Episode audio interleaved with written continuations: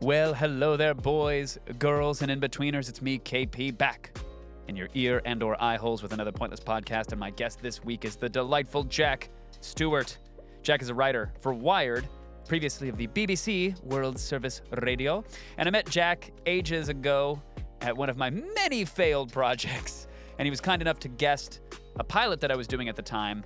Uh, and we were doing a segment about autonomous vehicles and sort of pushing the Tesla specifically to its limits. And while that never saw the light of day, I was delighted to meet Jack because he was so uh, energetic and enthusiastic, knowledgeable, and passionate about the space. So I, I trust Jack implicitly with his uh, opinions and his knowledge on uh, autonomous vehicles, uh, EVs in general. Uh, in this episode, we're going to dive a little bit into short selling. Uh, if you don't know what that is, don't worry. You're going to come away from this thing with a, an ounce of understanding, which is way more than I had going into that. And by the way, that's no fault of Jack's. I'm just incapable of learning. I'm sorry. I reached my peak potential at 24, and it's been a sad plateau and a tumble down the hill ever since. But Jack's going to explain to you short selling, why it matters, why it affects you, whether you want it to or not, and how it uh, applies specifically to Tesla uh, and Elon Musk. He hates these short sellers. They've got a, something against him. Maybe that's a vested interest in making millions, if not billions, of dollars if he fails. So you're going to learn about the practice, you're going to learn about how it applies, and again, whether you play the stock market or even are vaguely aware that we have one, the activities that are going on, specifically the short selling practice, affect you in so many different ways. So we're going to dive into that a little bit. We're going to talk about curb space and why that's important. It's the next frontier in transportation, believe it or not. Uh, so many fun little deep dives here uh, in this podcast. And again, I cannot thank Jack enough for making the trek to glorious Van Nuys to sit down and, and waste some of his day with me. So come waste time with us as well. You've got to do nothing. If you're hearing this or watching this, you literally do nothing. Sit there, stand there, go for a couple more rows, uh, sit in traffic a little bit longer, whatever it is you do while consuming, just be a passenger. Just passively eat this ish up. But if you do want to interact, if you want to let me know that you're out there, and I know that there's a, a handful of you, uh, at least a few thousand, which I'm very, very grateful for, but I want to hear from you more. So tweet me, please, at attack on the old Twitter sphere. And if you want, uh, you know, we're going to talk about cars quite a bit here. Um, I had an experience recently which has further cemented my love and appreciation for Tesla. When I bought that thing, it's a lease. When I leased that Tesla, it was a couple emails back and forth with somebody about inventory, what they had, what the rate was going to be, and blah, blah, blah. Okay, here's the price of the car. And I knew that what I was paying was what someone else would pay because there's no real dealership. I mean, there's showrooms and there's occasional discounts and deals as they're trying to make quarterly quotas and profits. Okay, but for the most part, by and large, you're paying what it's what the price is. There's no, there's no. Oh, uh, what race are you? what ethnicity? What gender? Oh, cool. Well, this is going to be your price. Nope. Doesn't exist. It's on the box or on the, the window, I guess. That's the price. That's it. It's one small aspect of uh, the car buying and uh, I guess I guess return process as well, which is what I'm going to get to. It's just one small aspect of the company that I love, and the reason I love them even more is that last week I had to return a lease, and that is a story of uh, terror, of lies, of deceit, of finger pointing, and and fist waggling it was an epic journey, and I'm going to tell the entire story on the Office Hours podcast. And you're like, what is that? More content to not care about? Yeah. Yeah, it's happening. It's happening on YouTube and on Twitch, believe it or not, until they find out and boot me off their platform. It's happening on both. So if you want to follow all of that, again, interact with me at attack on the Twitter sphere. I'm constantly tweeting out links and whatnots there. Or you can go to patreon.com slash pointlesspod and back this podcast. And we have a playlist of all the videos, all the office hour stuff, even the Pointless podcast. It's all there. If you want to throw a couple dollars my way to support this endeavor, I'm giving them all to charity. I've given up hope that I will ever make a profit on any of this stuff, and that's totally fine. It's actually very freeing. But what I'd like to do is A, have one all in one place for you to get information on what's going on. Patreon.com slash pointlesspod serves that purpose. But B, have a giving back component to it. Uh, so every month, we donate every dollar that comes into charity. I have no idea how it's going to screw with my taxes this year. I just know it's not going to be fun, but it doesn't matter. It's for a good cause, always. And you get a voice in what that cause is. So I'm rambling. That's what I do. You know that by now. You haven't unsubscribed, and I fucking thank you for that. Patreon.com slash pointlesspod. Get all the links, get all the videos, and if you want, we're live on YouTube and on Twitch three days a week, every morning uh, of those days. with office hours. It's me yapping sometimes with Alex. Uh, I think we're going to cycle in some guest hosts as well. But we're just yapping about stuff, and I'm going to tell the least return story, and I promise it is an emotional roller coaster. At least it was for me. You might disagree, but you have to tune in to find out if you think I'm a liar. So there you go. Uh, in the meantime, the reason for the season it's Jack Stewart. Here he is as a guest on the Pointless Podcast. That's that's like go time. music. That's go. It was a jaunty little thing. Like, hey, let's Sitting bring it in. And I like that you went full like, um, you know, is it Beats Worldwide? You went single headphone because you want to hear the DJ. You want to hear what's happening. You want one ear on the dance floor, another on the subs. This is not my first time with the, That's the- with the headphones. I'm, I'm down with it. well, you are here to to drop your new singles, so let's go ahead and shout out the SoundCloud and give us a taste. Can I play it live? Yeah, you've gone full trap, which is an interesting choice. You went for, uh, ladies and gentlemen, uh, boys and girls, and I guess in betweeners as well. Welcome to the Pointless Podcast. My guest today is a writer and a large reason why I am a Tesla fanboy. Jack Stewart is here. How are you, sir? I'm well, thank you. That's Thank- a lot of responsibility. Uh, well, but thank you. You're you're done. Your responsibilities are done. I already got the vehicle. I'm very very pleased with it, despite That having criticisms responsibility bit. I'm like- of the company and the vehicles. Now you're done. You're not responsible for that. The the warranty, the chassis to chassis or the front end to back end warranty. Bumper to bumper. Thank you. That's what that's what his. I'm like chassis. to cha- How many chassis do these electric cars have? And uh, Tons. I checked the manifold, the overhead cam, and the shaft, and I think uh, the car runs, and that's all that matters. um, you are uh, uh, an amazing writer. You write for for Wired. You're an uh, auto and tech enthusiast. So I think the Venn diagram Tesla sits right in that little sweet spot, Yeah. the the nuggety center. It does. It's funny. It's become sort of a, a key part of my life. That one company these days. It used to be just be a little small side player in Sure. what I did, and I'd write about the bigger picture about electric cars and the future of autonomous vehicles and all these things. And now it's like Tesla, Tesla, Tesla. Well, and Elon writing Musk. about them at a time when it was an electric car. It's like, yeah, there there is one. It's it's basically you have to pull it back on the carpet so it builds up enough friction and then let the car go. And that was that was cool for the time. Or put one in those little slots and pull back the trigger and have it like spin yeah, on the track. exactly. Try not to fly off the corners. Um, you were writing about this for the BBC. Uh, yes, so I, I- I was doing um, a lot of writing and, and radio for the BBC back. Sort of, I started covering Tesla and cars back in about 2006, 2007. This So was when this was the while. Roadster days.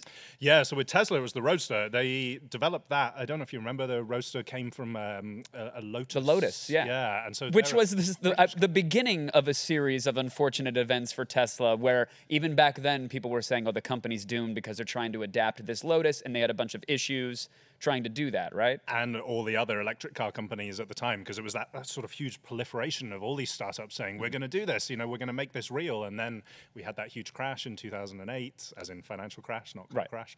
Um, and Tesla is the only one that seemed to have managed to really kind of scrape through. But yeah they were developing um, doing a lot of development work in the UK because that's where Lotus is from and I was in the UK at the time and went and drove um, the Roadster around a development track in the UK I didn't really think much of it at the time. I mean, this was when the company, uh, Elon Musk was never even mentioned. He was just an investor in the company at that Hmm. point. Um, he's since had his name written in as a co founder so that he gets full credit for it all. Um, and the car, you know, I thought, well, that's it's kind of fun to go and drive this electric car. I did a little radio feature on it and then didn't really think very much about it again. Hardly- while, but Hardly the transformative experience that I was going to assume that it was that conversion on, on contact, which happens with, I think, VR and maybe methamphetamine. I thought, you're sitting in this roadster. It's the future. This is a, a, a hyper-powered go-kart riding on electrons. It didn't immediately grab you by the collar and I mean, shake it you did. say, It was "This is the future"? incredible, and I've got this great piece of radio. There's this audio recording of me basically screaming when you put your foot down and Yeah. you get thrown back in it. The same experience you have in Teslas today.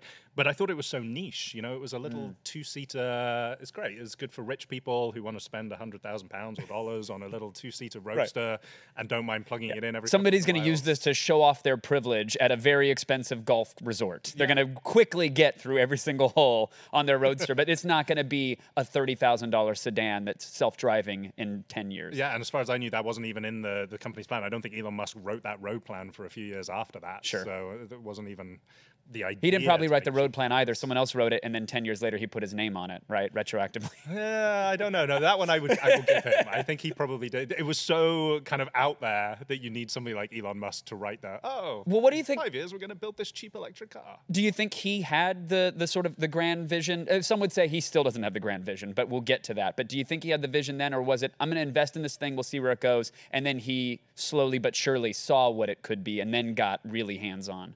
I think probably more the latter, Mm-hmm. uh, but who knows? I mean, I don't really know his motivation back at that point. He's certainly passionate enough about it now that you can imagine him being passionate about it Sure. from the beginning. And I don't believe he would have put his money into something that he didn't believe in. And, and he seems to be the type of guy who's driven by passion and stuff that he's interested in. And, you know, he sees himself as a designer and an engineer and things. So you could definitely see that he would have gotten involved right at the very beginning and been making some of these decisions about how the car was to be developed and how the company was to be developed. I Well, would believe that. Some would say uh, just a series of unfortunate decisions. Every time he logs onto social media, every time he bans a certain color from a factory because it's unpleasing to his eyes. I've read no short, and I'm going to be full disclosure.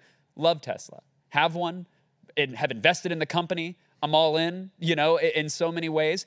That doesn't mean I can't look at them with an ounce of objectivity at times and say, oh, well, this, this isn't the right practice or this isn't good. Or even my, my latest experience with Tesla service was not phenomenal. It wasn't what I, what I know Tesla to be. I've had experience with them before. So well, there's a lot to cover. I'm so glad you're here because you. I, I, I, please let's get into short selling very quick. We can get into Tesla, what they're doing. I'm taking for granted that people that are listening to this know what Tesla is, know the cars they make, understand just uh, uh, some semblance of their vision.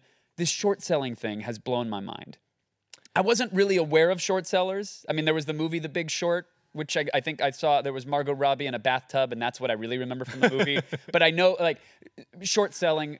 Please enlighten me I've had to learn it too. I mean, Yeah. my background is engineering. That's how I got into covering cars. That's what I care about, really, is the engines or the motors and the batteries and all that stuff. And now covering Tesla, I'm like, I'm having to learn about stock markets and SECs and lawsuits and Twitter. And, Yeah. Um, but yeah, the short sellers seem to be the thing that are really driving Elon Musk crazy right now. He is really not happy about the short sellers. And it's kind of interesting because he replied to one of his own tweets in the, the last couple of weeks um, from 2012, where he said, short sellers are kind of maligned. You know, I, I, think that people don't give them the credit they're due or something along those lines. And then he wrote uh, in the last couple of weeks, he replied to it and said, um, actually, the last few years have made me realize that actually short sellers are very fairly maligned. And his big beef with them is basically these are people who are betting against companies. Short sellers are kind of the opposite of regular investors. right. So where you have regular investors, they buy stock in a company and they hold it and they hope that the value of the company increases and therefore the value of their little share, their stock in the company goes up as well. And so I suppose you could say that they are literally invested in the company doing well. Short sellers borrow shares from pretty much these huge uh, kind of industrial, well, not industrial, that's not the right word, but these these big, um, you know, the shareholders. People that have massive 401ks collections. and Yeah, yeah, yeah. Um, So- institutional, that's the word I was looking for. Starts with an I. Yep. Um, So imagine you the so the, the the the suit and tie, the cigar chomping. Uh, some somewhat. If this if the Titanic were around today, the people on the upper decks, they're sitting around the piles and piles of shares, spilling caviar onto it. They're holding them, and what they say to the short sellers is, "Okay, you want to bet against this company? I'm gonna let you borrow some of these shares." Yeah, Here you go. for them um, and take them. The short sellers then immediately sell them for that day's or that week's price, and then hope that the value of the company falls. At which point they buy the shares back, return them to the original owner, and pocket the difference in the value. Okay. All right. So, so normal investor, you're at the craps table. Elon's rolling the dice. You're betting with him, right? I'm six and eight. I'm on the pass line. Let's go. I've been to a casino. I think these are words that work out. Chassis to chassis. Chassis I'm throwing the money around. I get words. I'm really smart. More coffee. Yeah. But then you get the short seller who's there betting against the guy rolling the dice, which no, eh, eh, it happens in Vegas. You can make a lot of money that way. No one at the table typically likes that guy. And if you're that guy that's cheering when someone craps out, you're like, fuck you. Yeah. I get that you made yours, but get out, get out of here. We were we were in this together. That's kind of how. Uh, but the, the mechanics of it are still. And you did a great job in your art- article of distilling. it. It's the first time I've read something about short selling and gone, oh, I kind of get the practice now. But in this case, I borrowed the shares from an institution that has yeah, a, a and say that they're valued at four hundred and twenty dollars. Sure. Say that day, Yeah. you go and you sell them for four hundred and twenty dollars a piece. Dank. But you still owe whatever it is, ten shares back to that Right. guy who lent them to you. So then, hopefully, Elon Musk sends out some tweets overnight. The share price tanks to three twenty. You buy the shares back, give them back to the guy who lent them to you, and you've made a profit of hundred dollars per each share. And that's because the guy that I'm giving them back to is going to give me the money that they were originally worth when I bought them. But how? Where is that coming from? Where is that profit coming from? the profits coming from the difference in you selling them at Right. 400 say you got 10 shares you sell them at 420 a share that's $4200 Got it. They're not giving me any money. I'm saying, hey, I bought these from you. Here they are back. You Yeah. can have them. yeah loan is closed out returned it paid my interest whatever you the, the agreement I was gonna. Okay, so the short sellers do get some interest in this Yeah, game, right? They're like, the longer you hold on to my shares, the more you're gonna owe me potentially. or monthly interest or whatever it is and, it. and actually that's the way a lot of these big funds including probably anybody who has a 401k your fund might actually be involved in some of this it's how they make a lot of their money and therefore how you make a lot of your money on your investments it's such it, i mean the stock market is just incredible. I mean, it's all gambling. Yeah. it's all gambling, and the one of the bigger problems with it, in my opinion, is that it's it's it's gambling. But the house in this case uh, can be a handful of billionaires who want to manipulate a certain sector. Forget a, a single company; they want to manipulate entire sectors of industry in a certain way. And normally, when you're throwing money down on the table and you're rooting for a company, you go, okay, fine. Maybe they're going to lobby for a certain thing to help a company. Okay, I, I get that it's all to make a profit.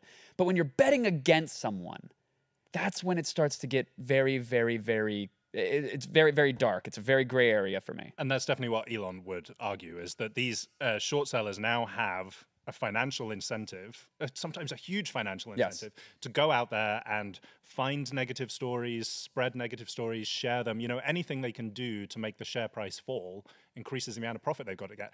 And it becomes even more of an issue if the share price is going up because these short sellers are out of pocket while the price is going up. Right. potentially the price could go up you know, in, infinitely. It, there's no limit on the amount of money that a short seller can lose, which is why your typical investor doesn't do it. You know, if you buy normal shares, the limit of your loss is the amount of money that you put in. You can Right. lose your entire original investment. Right. But, no But here you could be on the line Yeah. for infinity Yeah, if the share until price the end like, of days. goes all the way up to whatever, that's how much you've got to pay to buy those shares back at some point. So now, how shorted is Tesla? Is it one of the most shorted stocks in the in the world? It is. The, I have read at various points this year that it is the most shorted, certainly on the US stock exchange. Yeah. But it is worth pointing out that um, others are as well. Amazon, in particular, is often very shorted because it's another one of these interesting companies that doesn't really make a profit, Mm-hmm. kind of, you know, constantly runs on who knows what fumes and I think it's it's I think. unicorn farts, Yeah, right? It's just rainbow rainbow laced unicorn farts, just like Silicon Tesla. Valley. Yeah. Okay, so so Tesla certainly not the only shorted stock, one of the most shorted stocks. What I don't understand, which is a- is a lot, it's a it's a growing list day by day. What I don't understand is that is that Tesla can or Elon can send out a tweet. SEC wants to investigate him for that because that tweet had ripples uh, through the uh, investors and it, it definitely it manipulated the stock in some way. When we'll get to maybe you agree, agree or disagree with that. I recently sent a very benign, in my opinion, tweet about Tesla out into the ether about how I'm a proud owner of Tesla stock and a vehicle, but I was disappointed with my most recent service experience. And when I saw were like six Twitter accounts immediately leaping on that, retweeting Oh, that, interesting. and saying, ha, adding dollar sign TSLA to it and trying to make awareness that uh, here. And then they started attacking me for being a proud owner, saying that it's weird to take pride in ownership of something like a vehicle or, or a- a shares of a company. And I tried to unpack that and go through it and was getting no real quality interaction. What were the odds on Twitter? And when I delved a little deeper into their accounts, I saw that it was just a sea of anti-Tesla, anti-Elon, anti-everything Yeah. uh, rhetoric, basically, and and memes. But then it got worse than memes. There would be screen grabs of like blogger articles saying that uh, like a blind item that a certain CEO is going crazy and his ex-wives want a 5150 hold on him, and then 5150 became like a meme in and of itself. Is that like the mental illness? Hold? That's exactly what it is. Yeah, like a mental illness hold. So here were, was a, like a cabal of Twitter accounts, which I'm sure was just the tip of the short sell iceberg of these uh, these uh, these no investment advice, just my opinions in their Twitter bio, and then it's just a timeline of investment advice saying to stay the fuck away from Tesla. The CEO's going crazy. It seemed as if a handful of Twitter accounts could say whatever they want about the company, spread whatever misinformation they wanted, and there's zero ramifications. And they can. I mean, there's nothing illegal about either short selling or about spreading information on Twitter or anywhere else. Uh, the other um, symbol I've started seeing recently is dollar sign TSLAQ. And I believe Yeah. the Q means um, uh, bankrupt. That's the what they add to the stock ticker when a company folds, is what I've read. So, So they're already that's- trying to seed yeah, that that's and get the on latest that. one. Um, and to, to write that story that you've been talking about, I had to follow a load of these short seller type accounts on Twitter and get in touch with some of them and try and get their point of So view. So sorry. It has made my Twitter feed a really um, interesting place. It's like when I when I engage my father on his racist Facebook posts, like the, the the algorithm thinks like I really like Pepe the Frog. You know, I really want to make this country great again. I'm like, no, no, no. I'm actually engaging to say this is wrong. Yeah, and so now uh, I, I do get a lot of these more negative stories, and it's really interesting because it is, you know, even I consider myself quite informed, quite well educated. I understand how the internet internet works. I understand something about Tesla, and you still read these articles, and you're like, oh, oh, you know, oh, maybe I should be a little concerned about, you know, whatever's going on. Um, Well, maybe now maybe I'm too quick to judge. Please enlighten me. You've interacted with these trolls to uh, tro- I'm sorry, these shorts. I, I, I, I, I, that was a genuine slip up because I'm sure there are many very pragmatic, very educated, and, and very um, uh, reasoned short sellers. Absolutely. The accounts that I saw, 100% trolling, but that was my limited interaction. So, what did you see? What is the short seller argument, and it does it hold water? Yeah, I spoke to some very reasoned, reasonable people, and you know, it, sometimes they're really giant investors who are doing these short selling, big hedge fund managers, um, because you've got to have a lot of money to to back this Sure. kind of gamble, um, and. Uh, they think a it's a way to make a lot of money because they do believe that this company is not sustainable the way it's running. Tesla has yet to show a profit for any length of time. I think it's one quarter in its entire history. Right, It's- I remember that. They're like, "Hey, you slashed some prices on the certified pre-owns, and we did it. We're making money. Now we need billions to build the three. keep it coming. Yeah. And and maybe uh, this quarter just gone and the last quarter of this year, you know, Elon Musk keeps hinting that we'll see Tesla be profitable, and certainly they've been cranking those Model Threes out of the Mm-hmm. factory, and there was a huge push at the end of the quarter just finished to, to, to Yeah, pop up a tent them and grab a super soaker filled with red metallic paint, blast it on the cars. Let's go. get the friends and family to come in and like sell them out of the, the, the not the dealerships but Yes. the delivery centers You Yeah. know, come on and help everybody it's all so, So- we could see numbers um but that's one of the short seller arguments is that you know that this is uh, the correct gamble on this company but also they see themselves a lot of them as kind of um crusaders you know like the is it the white knight hackers or Yeah. white hat hackers who go in and find vulnerabilities in companies Mm-hmm. They're some of them that I spoke to see that they are finding um, faults and flaws with this company that Tesla is hiding or burying or Sure. whatever, and um, bringing them to light and letting normal investors know that some of these things are going on, and maybe they should be more cautious with their money, Mm-hmm. or you know, not rushing out to buy one of these cars. Um, it really gets muddy then as to their motives because obviously they also make money. Well, that's what I was gonna say. I was like, look, these if you're if you're um, if you're on horseback with a lantern saying, "Hey, th- this is the end of times for this company. Be aware." That's fine. But if you are hoping to put a bunch of coins in the war chest back home when that happens, I have to wonder why are you raising that awareness? Why are you so vigilant? And could that cause you to share misinformation or a blog post that's completely fabricated about a CEO going insane? Yeah, and what sort of uh, relationships are going on behind the scenes between the uh, groups that are very pro unionizing the Tesla factory, for example, Mm-hmm. and some of these short seller accounts? Or, you know, we just don't know. It's, it's not clear what's happening behind the scenes and what all these motivations are, which is what makes it so interesting. So when Elon tweets about potentially taking the company private and having the money on hand or having the investors lined up, I read that as someone who owns shares and said, "Cool, do it because I don't like that you're beholden to these quarterly reports. I I'm, I understand you're not going to make a profit for a while. It's funny how so many uh, if you have a cool app or an electric scooter startup or whatever, no one really wrings your hands over not making a profit. Or if you're That's just- Amazon. Exactly. Exactly. No, so so I'm fine with that. Go ahead and take it private. SEC stepped in and said, "Hey, wait a minute. This 420 tweet really manipulated some stuff."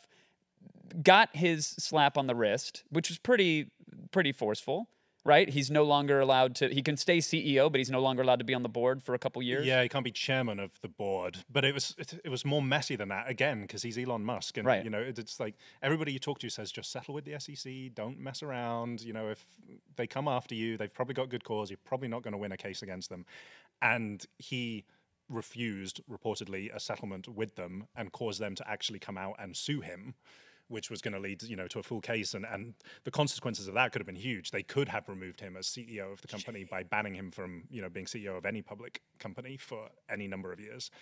Um, so that caused the stock price to tank and Right. then a, day later he then accepts the settlement and the stock price Popped goes back up, but, but the settlement was worse than the one that he reportedly had turned down before so you know you're just like Well, and then he called them the what the short seller short se- short selling exchange commission or something. which- enrichment c- yeah, that's even right. I that's think right. yeah it's like dude come on Okay, so so I, I'm I'm rambling. You're the expert. That tweet was it inappropriate in your eyes? Um, some of the experts that we have spoken to in researching this, and again, you know, uh, my background's engineering, so I'm learning this Sure. stuff, um, have said that, yeah, it was inappropriate to put out a tweet or even potentially illegal to, to tweet something. The tweeting bit's okay. It, Tesla has pretty much established that Elon's Twitter channel is a legitimate source of company information. So, you know, that's all they have to do. But to say that funding was secured and give a price when it then turned out funding was not secured, that was the dodgy bit. That's because the that's issue. the bit that could be seen as manipulative.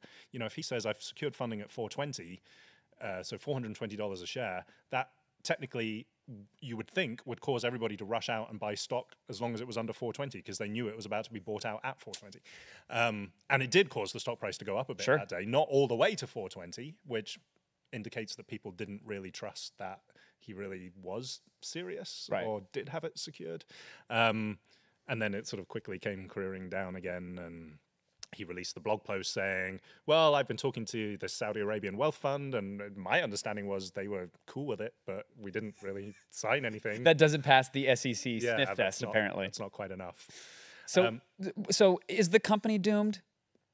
Uh, I know that's the the ten million dollar question or ten billion dollar question, but you know what? I mean, o- obviously he needs to lay off Twitter for a minute, or at least get back to talking about rockets and autonomous driving features, because I think that excites everybody. But I'm now seeing between the trolley short sellers that seem to be getting to him, and understandably, I'd be really, really uh, shaken if if my little bubble was burst constantly by a group of people who are literally betting against me each and every day. but if he would get off Twitter, maybe he wouldn't see so many of them. And I don't disagree with that. I don't disagree with that. And what I'm also seeing now are people who are believers in the company and the mission, and, and guys like myself who are holding on to stock, going like, "Hey, take your time. This is a marathon. Mm. Don't let this noise get in the way." They're saying, "Hey, you're not helping us out. You're not making things easier for guys like us." And so I wonder, like, shit, what, I'm holding on for dear life. But am I crazy? Do you see Tesla making it through this? Uh, I'm an optimist. I would like to see them making through this. And um, I think if you look back at this year, it feels like it's been an utterly insane year for Tesla. But if you actually split it out,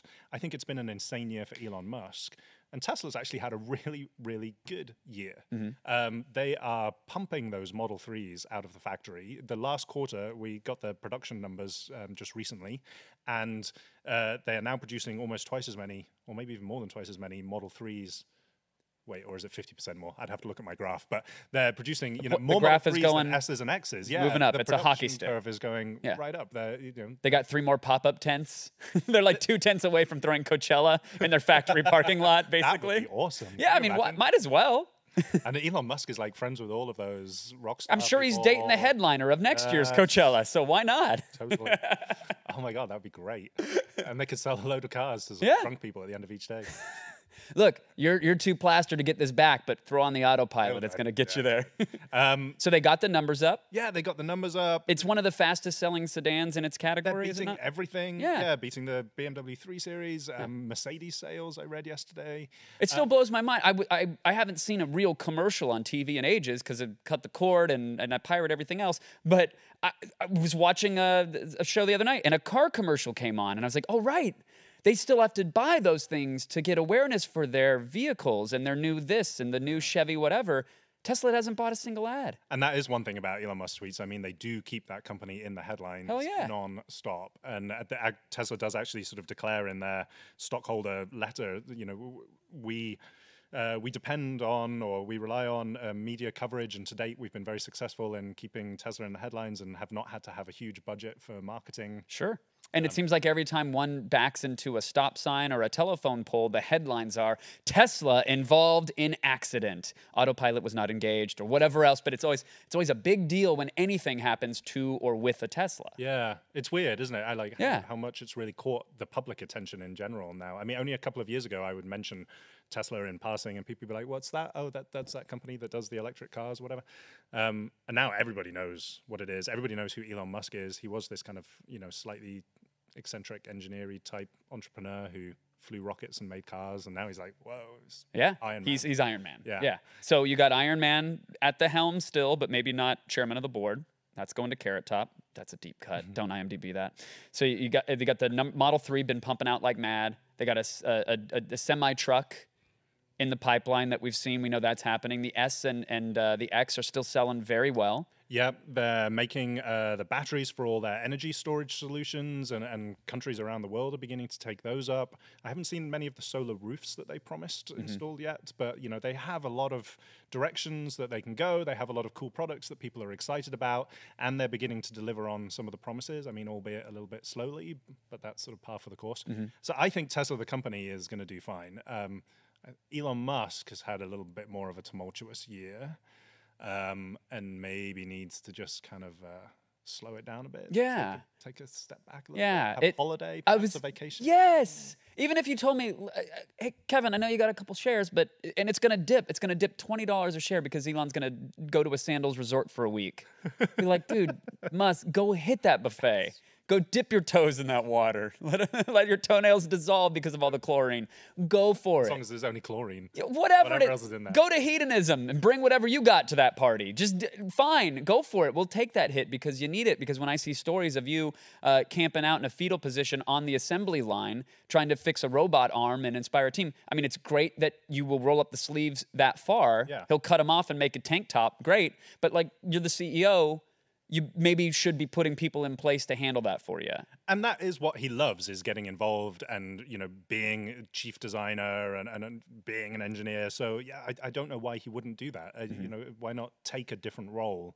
And you know he doesn't want to give up the power and the glory and everything of being the head of one of these companies but um, he seems to manage that quite well at SpaceX where he has a COO a chief operations officer who does the day-to-day running for Right. him.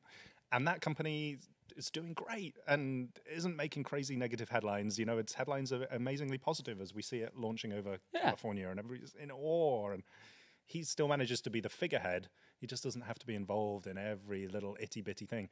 And if he does want to be involved in the itty bitty things, well, then you know, appoint other people to manage the, like you say, manage the company. And maybe that will happen with this SEC sanction against him.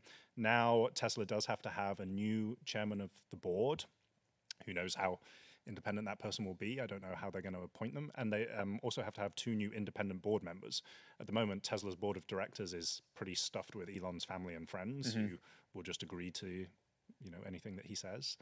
Um, so it, it'll be interesting whether that sort of helps things settle down a little bit going forwards. Now, one of the uh, tinfoil hat uh, conspiracy theories that I ran across was that the uh, uh, chairman of the F- SEC has some sort of relationship. I don't know if it was his wife or something like that with someone at Goldman Sachs. Goldman Sachs has a, a large short selling stake and uh, in Tesla, and they want to get uh, Goldman Sachs more more favorable folks on the board, and this is a chance for them to do it. This is a chance for the S- SEC and Goldman to manipulate Tesla from the inside. And now we've had many chats. We know that jet fuel can't melt steel beams, but how crazy is this one? I mean, that sounds like a lot. So I don't have any personal information about that. Alex, Uh, put more yarn on the wall. We just confirmed it. Okay, that, Jack- connecting the links. Jack it's all just coming confirmed together. it. Put Goldman, Frogs Gay, Tesla, short sell. Okay. Thank you. I feel like the SEC is going to be waiting outside the door when I'm done. Like, no, don't. Say more weed references. 420. No, and let's definitely not start smoking like he did on a podcast. Yeah, what? Uh, I, look, I love Rogan as much as the next guy, and I love Tesla uh, and Elon as much as the next guy. But that he didn't do himself any favors with that. Unless conspiracy theory again, you know, there was something else going on that he was drawing attention away from. That's what people always say when he does something super crazy or starts tweeting things. They're like, "Oh, what's has there been a crash? You know, is the factory on fire? Why Right. is Elon on TV smoking?" One of the robotic assembly arms went insane. Yeah. Maybe started cutting off heads or servicing people on the line. We don't know how they roll at Tesla. Is it a coincidence that he smoked weed and then immediately there was video games in Teslas? Like, do you think that was a coincidence that he thought of that and he was like, "We need games in these cars. Mm. I'm high as balls." I think the development timeline had the games in the pipeline first. I think it did, but I prefer this theory. It's so way better. Let's I'll- start spreading Yeah, it. add I'll move my yarn. Yeah, add more yarn. Thank you, Alex. Yeah, do you have to go to Michael's again? yeah, it's like crafting the supplies. Joann's kicked me out. I just tried to grab as much as I could and run. He makes his collages at the Joann's. He goes right into the aisle and starts connecting dots that nobody wants. And then he's covered in glitter glue and puff paint. It's really bad. He starts huffing it. Um, so Bring on the glitter glue. so so video games video games in a firmware update, I love it in theory. I love it in theory. What I don't love is that there are some people who paid ten to fifteen thousand dollars for enhanced autopilot on the promise that as of December of last year, we were going to see a Tesla drive itself from the West Coast to the East Coast fully autonomous, and they're just now getting. Uh, well, actually, no, they delayed Yeah, it. They were supposed to get automatic lane changes. So I love that they're putting asteroids in there. I, I love that you could put in a pin now to drive. And if it were any other car company, you wouldn't expect any updates whatsoever. You know, you got your Chevy Volt, cool. Yeah. I, I hope CarPlay works for you. You're not getting any other updates for that thing. Does, it's not going to happen. But it's Tesla, so we go, okay, cool, they're going to add features, but are they focusing too much on the cute bells and whistles and not the meat and potatoes, which should be the features that people are losing money on on a monthly lease? Well, this is Elon Musk's genius. Is that he's you know he's like a magician. It's his sleight of hand. You know, That's when he's going on smoking pot on Yeah, Rogan. look this, oh, yeah, um, exactly. It, and you know that's what made the headlines, not the fact that you know they hadn't delivered on whatever had promised for that week. Um, and now it's all about hey, I've got asteroids in my. Have you found that Easter egg yet? By the way, I have not No. Because my my car that has that is currently in a oh. service center because the power steering went out. Oh. So I got to feel the full weight of the Tesla as I was trying to drive it out of Joshua Tree with no power steering it even whatsoever. drivable? It is, and it's it's like it is a boxing match. It is you're grappling Did basically. he get up to some speed? And Exactly. Yeah. So me pulling over at a supercharger and then trying to back out of the supercharger, cranking the wheel like, like the this old multiple times. days. Yeah. People were staring at me like, this fucking idiot. Is he on that Tesla weed? Like, what is going on? He has no idea what he's doing. I'm like, my car is dead. It's fine. So I can't wait to get it back. have they explained why it failed? Nope. The the the the handful of text updates that I've received from Tesla, which I love that they text you, so convenient and easy. And usually in the past, it's been great. Um, the handful of updates that I've got was that your your the power steering wiring harness basically shit the bed. I don't know if that means it got unplugged or fell out. No details there. Uh, and then they've been trying to upsell me on tires for twelve hundred dollars. Nine hundred dollars worth of tires. They've then gotta make a profit An this quarter. installation thing, and then a two hundred something dollar alignment. And I went, cool. The exact tires you're selling me are five hundred dollars retail, and I get you have to make a profit. Fifteen percent, I'd be cool with. But I'm not spending twelve hundred dollars on a on a tire change. Yeah. that's not happening. So been a little disappointed there. But what really scared me was that the last two times I were I was there uh, at a Tesla service center, I overheard employees openly bad mouthing Elon, and I guess that's what you get when the CEO is such a prominent figure that people feel like they can reference them to their to their customers, right? Because everybody goes like, oh, the last time it was someone had an issue with their Model 3 paint, which I know was a, a broader issue because they were kind of rushing these things out and probably painting them in a parking lot, which Yeah. happens, you know.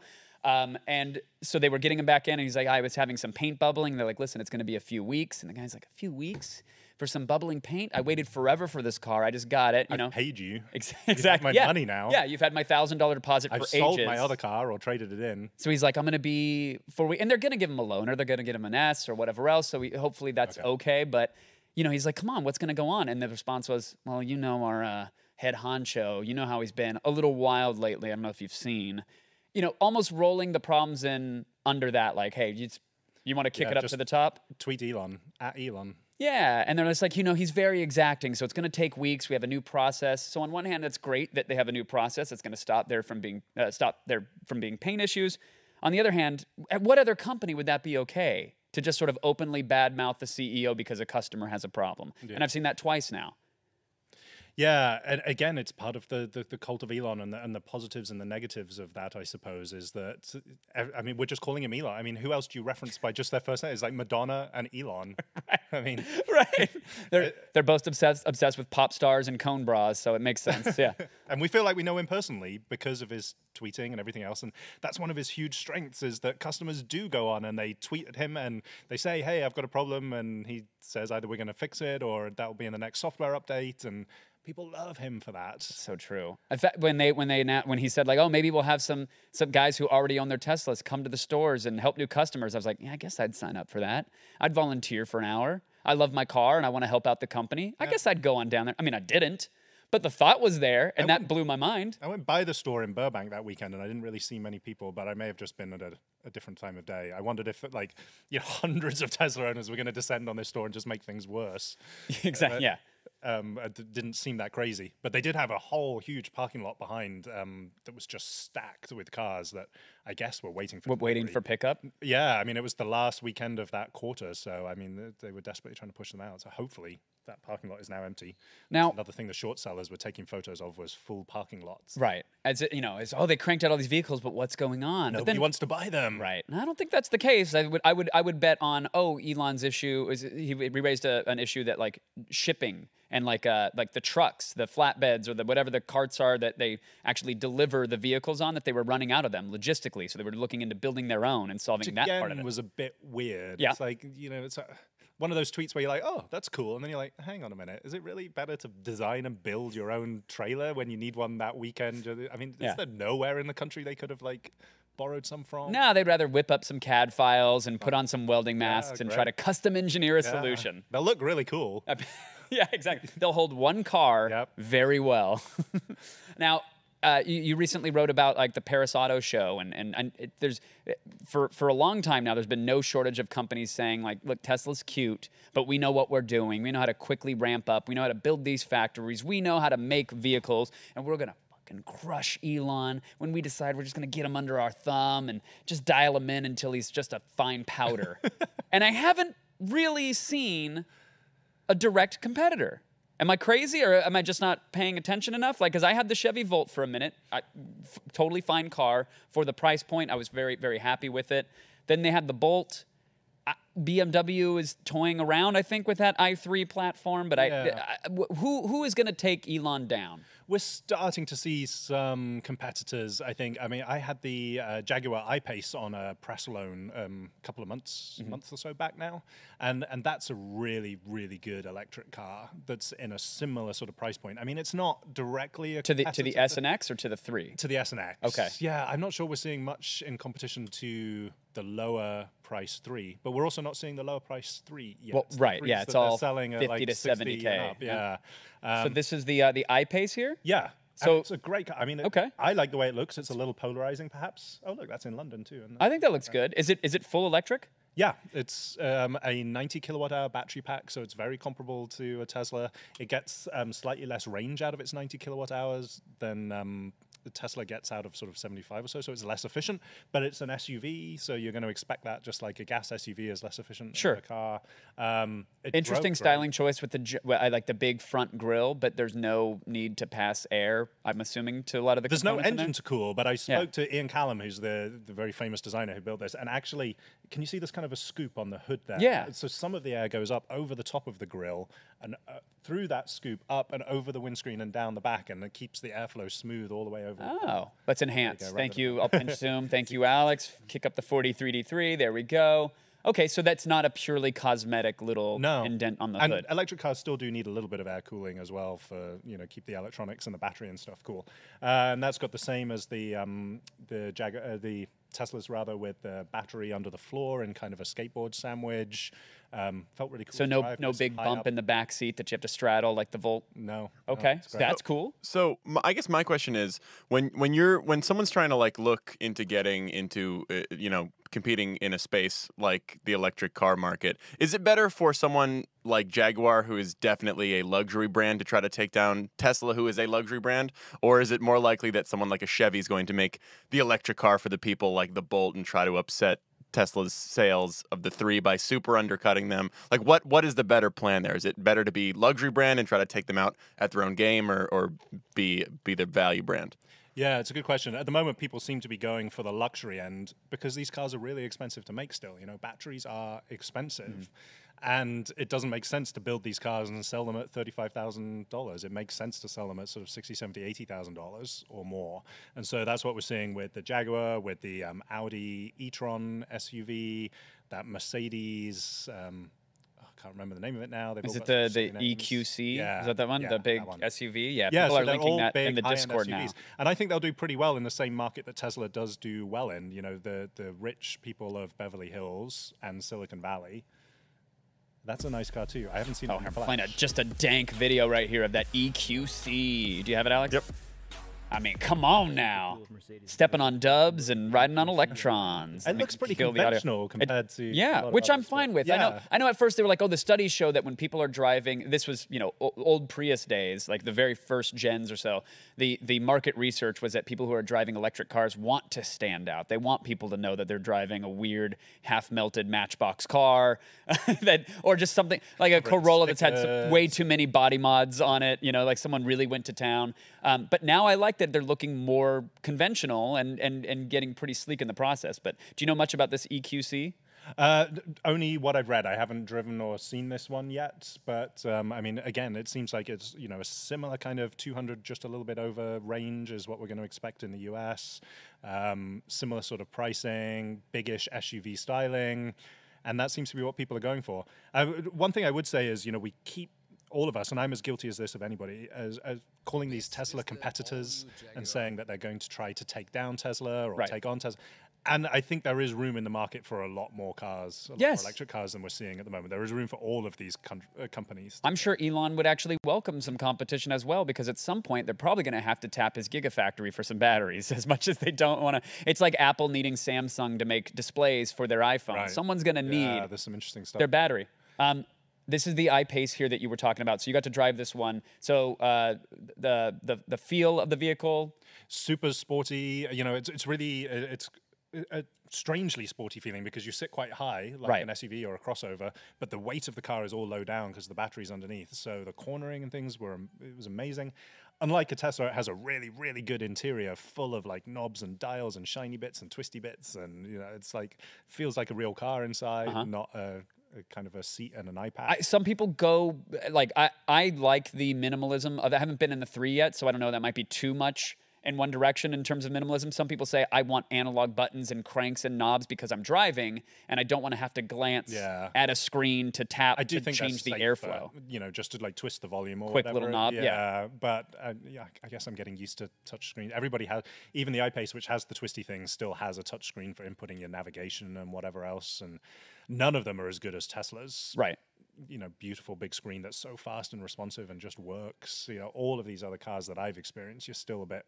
They're slow and clunky, and you're waiting for them. And uh, Do you think we're getting to a point, uh, or we will get to a point where it's like, look, to an extent, they're all going to kind of drive and feel the same, right? It's gonna, they're going to be battery. uh, Obviously, there'll be your low end, and then there will be your luxury. But all things being equal, they're all you're going to expect a high end uh, electric vehicle to have good pickup, good handling, good this, good that. And now we look at okay, well, what separates one vehicle from the next? And for me, maybe because I'm a giant nerd, it's the tech. And so I go, okay, what's the I-Pace doing that's gonna? uh, Do they have that tech wow factor? Um, have they integrated feature sets? Is their autopilot amazing? Does it have over-the-air updates? What's the? Uh, is Tesla so far in the lead, or are they catching up quickly? You know, I still think Tesla is quite far in the lead. These other companies all all claim to be catching up quite quickly. To be fair to Jaguar, it doesn't say it has autopilot, but it does have a, a lane keep assistant with adaptive cruise control that works pretty well like an autopilot. Um, it does have over the air software updates, or will. Um, but still, the tech is kind of you know, you just then you get back in a Tesla afterwards, and and the screen is just there, and, and everything is fast, and the maps are kind of Google Maps, and you can understand how they work. and Yeah. You can pinch and zoom them, and it just feels so much more like the future than a regular car does. But some people love that regular car feel still and will for a few more generations. And the Model 3 that you're talking about, I mean, that really is super minimal. Um, for people who haven't been in it, there is nothing in front of the driver. Yeah, I'm gonna pull up the Model 3 You interior. see so you- through the steering wheel, sort of straight over the dash and onto the road. There's just I got one it. giant Thank you. screen Uh, in the yeah. middle of the car. He's gonna pull up a little video of it. It's insane. I mean, but even controlling the airflow from the vents is done via software. Screen. Yeah. and opening the glove box is done on the screen. It's um, it's pretty all encompassing, but it's not as weird as I thought it would be. I had one for a few days that they lent me just to try it out, um, and so to look at the the speed, you have to glance down and to the right because it's all on this screen here in the middle. See where that P is? That's where it displays the speed as well when you're actually driving. Um, but I quite liked it. You could see the road really clearly through the steering wheel with nothing in front of you. Um, and one day, I suppose the argument is these things will be increasingly self-driving, so Right. you need less information right in front of them. I'm gonna hit a button, my windshield's gonna black out, and that's where I'm gonna be watching my Hulu Uh-huh. or my Pornhub or whatever else. Don't judge me. I'm commuting. I gotta relieve some stress on the way into the office. oh, that's so gross to think about. Oh, it's absolutely. I mean, it's happening now. Let's be clear. There's gridlock enough on the 405 that you could go ahead and you know take the edge off if you need to before you complete that These things have merge. fully glass roofs, so I would be careful doing it in a Tesla. There's going to be electromagnetic tint on the higher ones, right? And that's that'll be my dial to just dial up the privacy. When I go incognito, it's limo tint all around. We don't need to get into that. Um, Yeah, I want it as open as possible. Every time I see one. yeah, of those. Alex wants a sunroof. He wants to announce it to the world. Can I take the windshield off? I want to feel the wind. Now, uh, w- when I look at that Model 3 and I see uh, the minimal interior and I hear about the autopilot stuff, um, oh, th- there was the the video of the cop pulling over the guy that was driving the Tesla. Did you see that? Uh, oh, because he had a computer on the dashboard. That's what he thought. He had basically duct tape his iPad to the dashboard and then know, had to be educated quickly on what it is. Do you do you see there being hurdles to you know, uh, legislative ones, uh, you know, even just public mindset, are there going to be hurdles to getting to the point where cars are actually fully autonomous and there's going to be a backlash of people saying, hey, wait, I don't understand this. I don't trust this. This is crazy. You shouldn't be distracted. You should always have a wheel and always have hands on it. There already is. I mean, again, you can follow the, the right groups on Twitter, and you have a, a ton of people who are kind of arguing for the human driver and you know stop all this. And actually, some of the safety groups are now starting to say as well that these sort of autopilot, semi-self-driving, kinda, but this human still has to stay in control systems are actually going to be turn out to be a little more dangerous, certainly than we think they are now. Our driver's going to just have a false confidence. Yeah, and that's what we're seeing with Tesla already. We believe is you know in some of these crashes where autopilot has been turned on and people have gone into things like highway barriers or the back of fire trucks seem to be a favorite target for some reason. Um, it's that people are lulled into this confidence of, because the car, the system is really, really, really capable until it encounters something that it can't do, and then it's really, really, right. really bad. Then surprise, yeah. you didn't read Boom. the manual enough, or maybe you didn't catch or even the if firmware you did. update. I mean, I read the manuals and I click on the thing on the screen that says I accept that I'm still in control, and sure. still, you know, you're there, and it's been like three minutes since you've actually had to do anything and the temptation to you know look down at your phone it's oh it's I've, just human it's i've had probably seven near misses in my car and i'm not proud of that um, but I, and and these were all times when the system it's not like I'm in an alleyway and I'll just go ahead and engage autopilot, even though it doesn't find the roads and it's kind of barely letting me do it. It's drifting in and out of saying you can go ahead and engage it. These are like freeway type things where I'm like, why are you hugging the median? Why are you so close to this? Oh, geez, like I've had to yank the wheel. Yeah. Um, but then you see videos of of uh, Tesla owners who are uh, resting their head on their seatbelt with their tongue out of their mouth, and they're just asleep in you know bumper to bumper traffic. And you go, oh yeah, that's the reason the adoption is going to be a lot slower, is because you've trusted this so much that you're going to go ahead and nod off for a minute. well, and that's how these systems should actually work. You know, I did. The argument is that asking humans to be a backup to you know maintain vigilance but not actually do anything is a really really bad idea because Right. humans are super super bad at that we just can't maintain attention for that level of time and audi has um, its traffic jam assist which is a, a fully hands-off eyes-off system uh, in slow-moving freeway traffic for exactly those situations where you know you are driving home and it's been a long day and you're kind of nodding off and the car is just moving backwards and forwards as it edges through traffic and kind of rocking you to sleep. And um, so th- those are the systems that these car makers should be designing and are designing they can't. Audi's refusing to sell it in the US at the moment because the regulatory system here is a little sort of dicey with the differences between the states and everything else. They don't think that they can push it through in the US. Give it six months. Regulation is going to be non-existent across all industries very soon. Which I think actually might make them more reluctant to come in here. I think they want some nice, clear-cut regulation about you know how this will work, who's Ah. Right. responsible, what's allowed, what's not allowed. They Not, don't want "Hey, this challenged in the courts at some point. Not, hey, it's weapons free, guys. Do whatever you want because in two years' time, that's all going to change. I'm sorry you invested anything. yeah, right. exactly. Now, uh, when we talk about the safety of these systems, you had a, an article last week which referenced, uh, you know, Tesla touting their autopilot safety numbers, with which they said, "Hey, listen, for every X miles driven in a conventional vehicle, there are Y number of accidents, but on autopilot, markedly less accidents." Right? Yeah, this is one of Elon Musk's big things. Um, a few investors, he does an investor call every quarter where he's supposed to update investors on what's going on with the company and, and what their results are and all that sort of thing. And he got really upset at what he saw was uh, media reports uh, criticizing autopilot and the fact that it does generate all these headlines whenever there is a crash where autopilot is involved, let alone a fatality where one's involved. Um, so he said that Tesla would start publishing quarterly safety reports to update the world on how incredibly safe this system is. And um, he has always claimed that people driving with autopilot on are less likely to be involved in a crash than people not using it. And you can understand where that claim comes from because. Um, you know, autopilot does keep you within a lane. So, you know, if you do look down and whatever, you know, it is human to sort of drift out of your lane. And it does keep you a fixed distance from the car in front and will brake down to zero when the car in front of you brakes down to zero as well. Um, And we've all seen someone eking to a stop, looking down on their phones, or maybe we've been on the receiving end of that. When someone just taps your bumper and you go, great, thanks. But that the autopilot would negate that situation, would avoid it. and so you could definitely see that potentially these systems would make some sorts of driving safer as long as people are, are using them appropriately. But then Tesla came out with this quarterly report, and it was quite a disappointment because it was just two lines, and it said, um, I don't remember the exact numbers, but it was uh, X million miles in between crashes with autopilot on and fewer million miles in between crashes with it off. It says uh, Tesla says that between July and September of this year, it, it quote registered one accident or crash-like event for every 3.34 million miles driven in which drivers had autopilot engage, and then Tesla drivers not using autopilot went 1.92 million miles between incidents. So, kind of what, three times safer, four Yeah, times safer? just about. Um, would be the implication from that.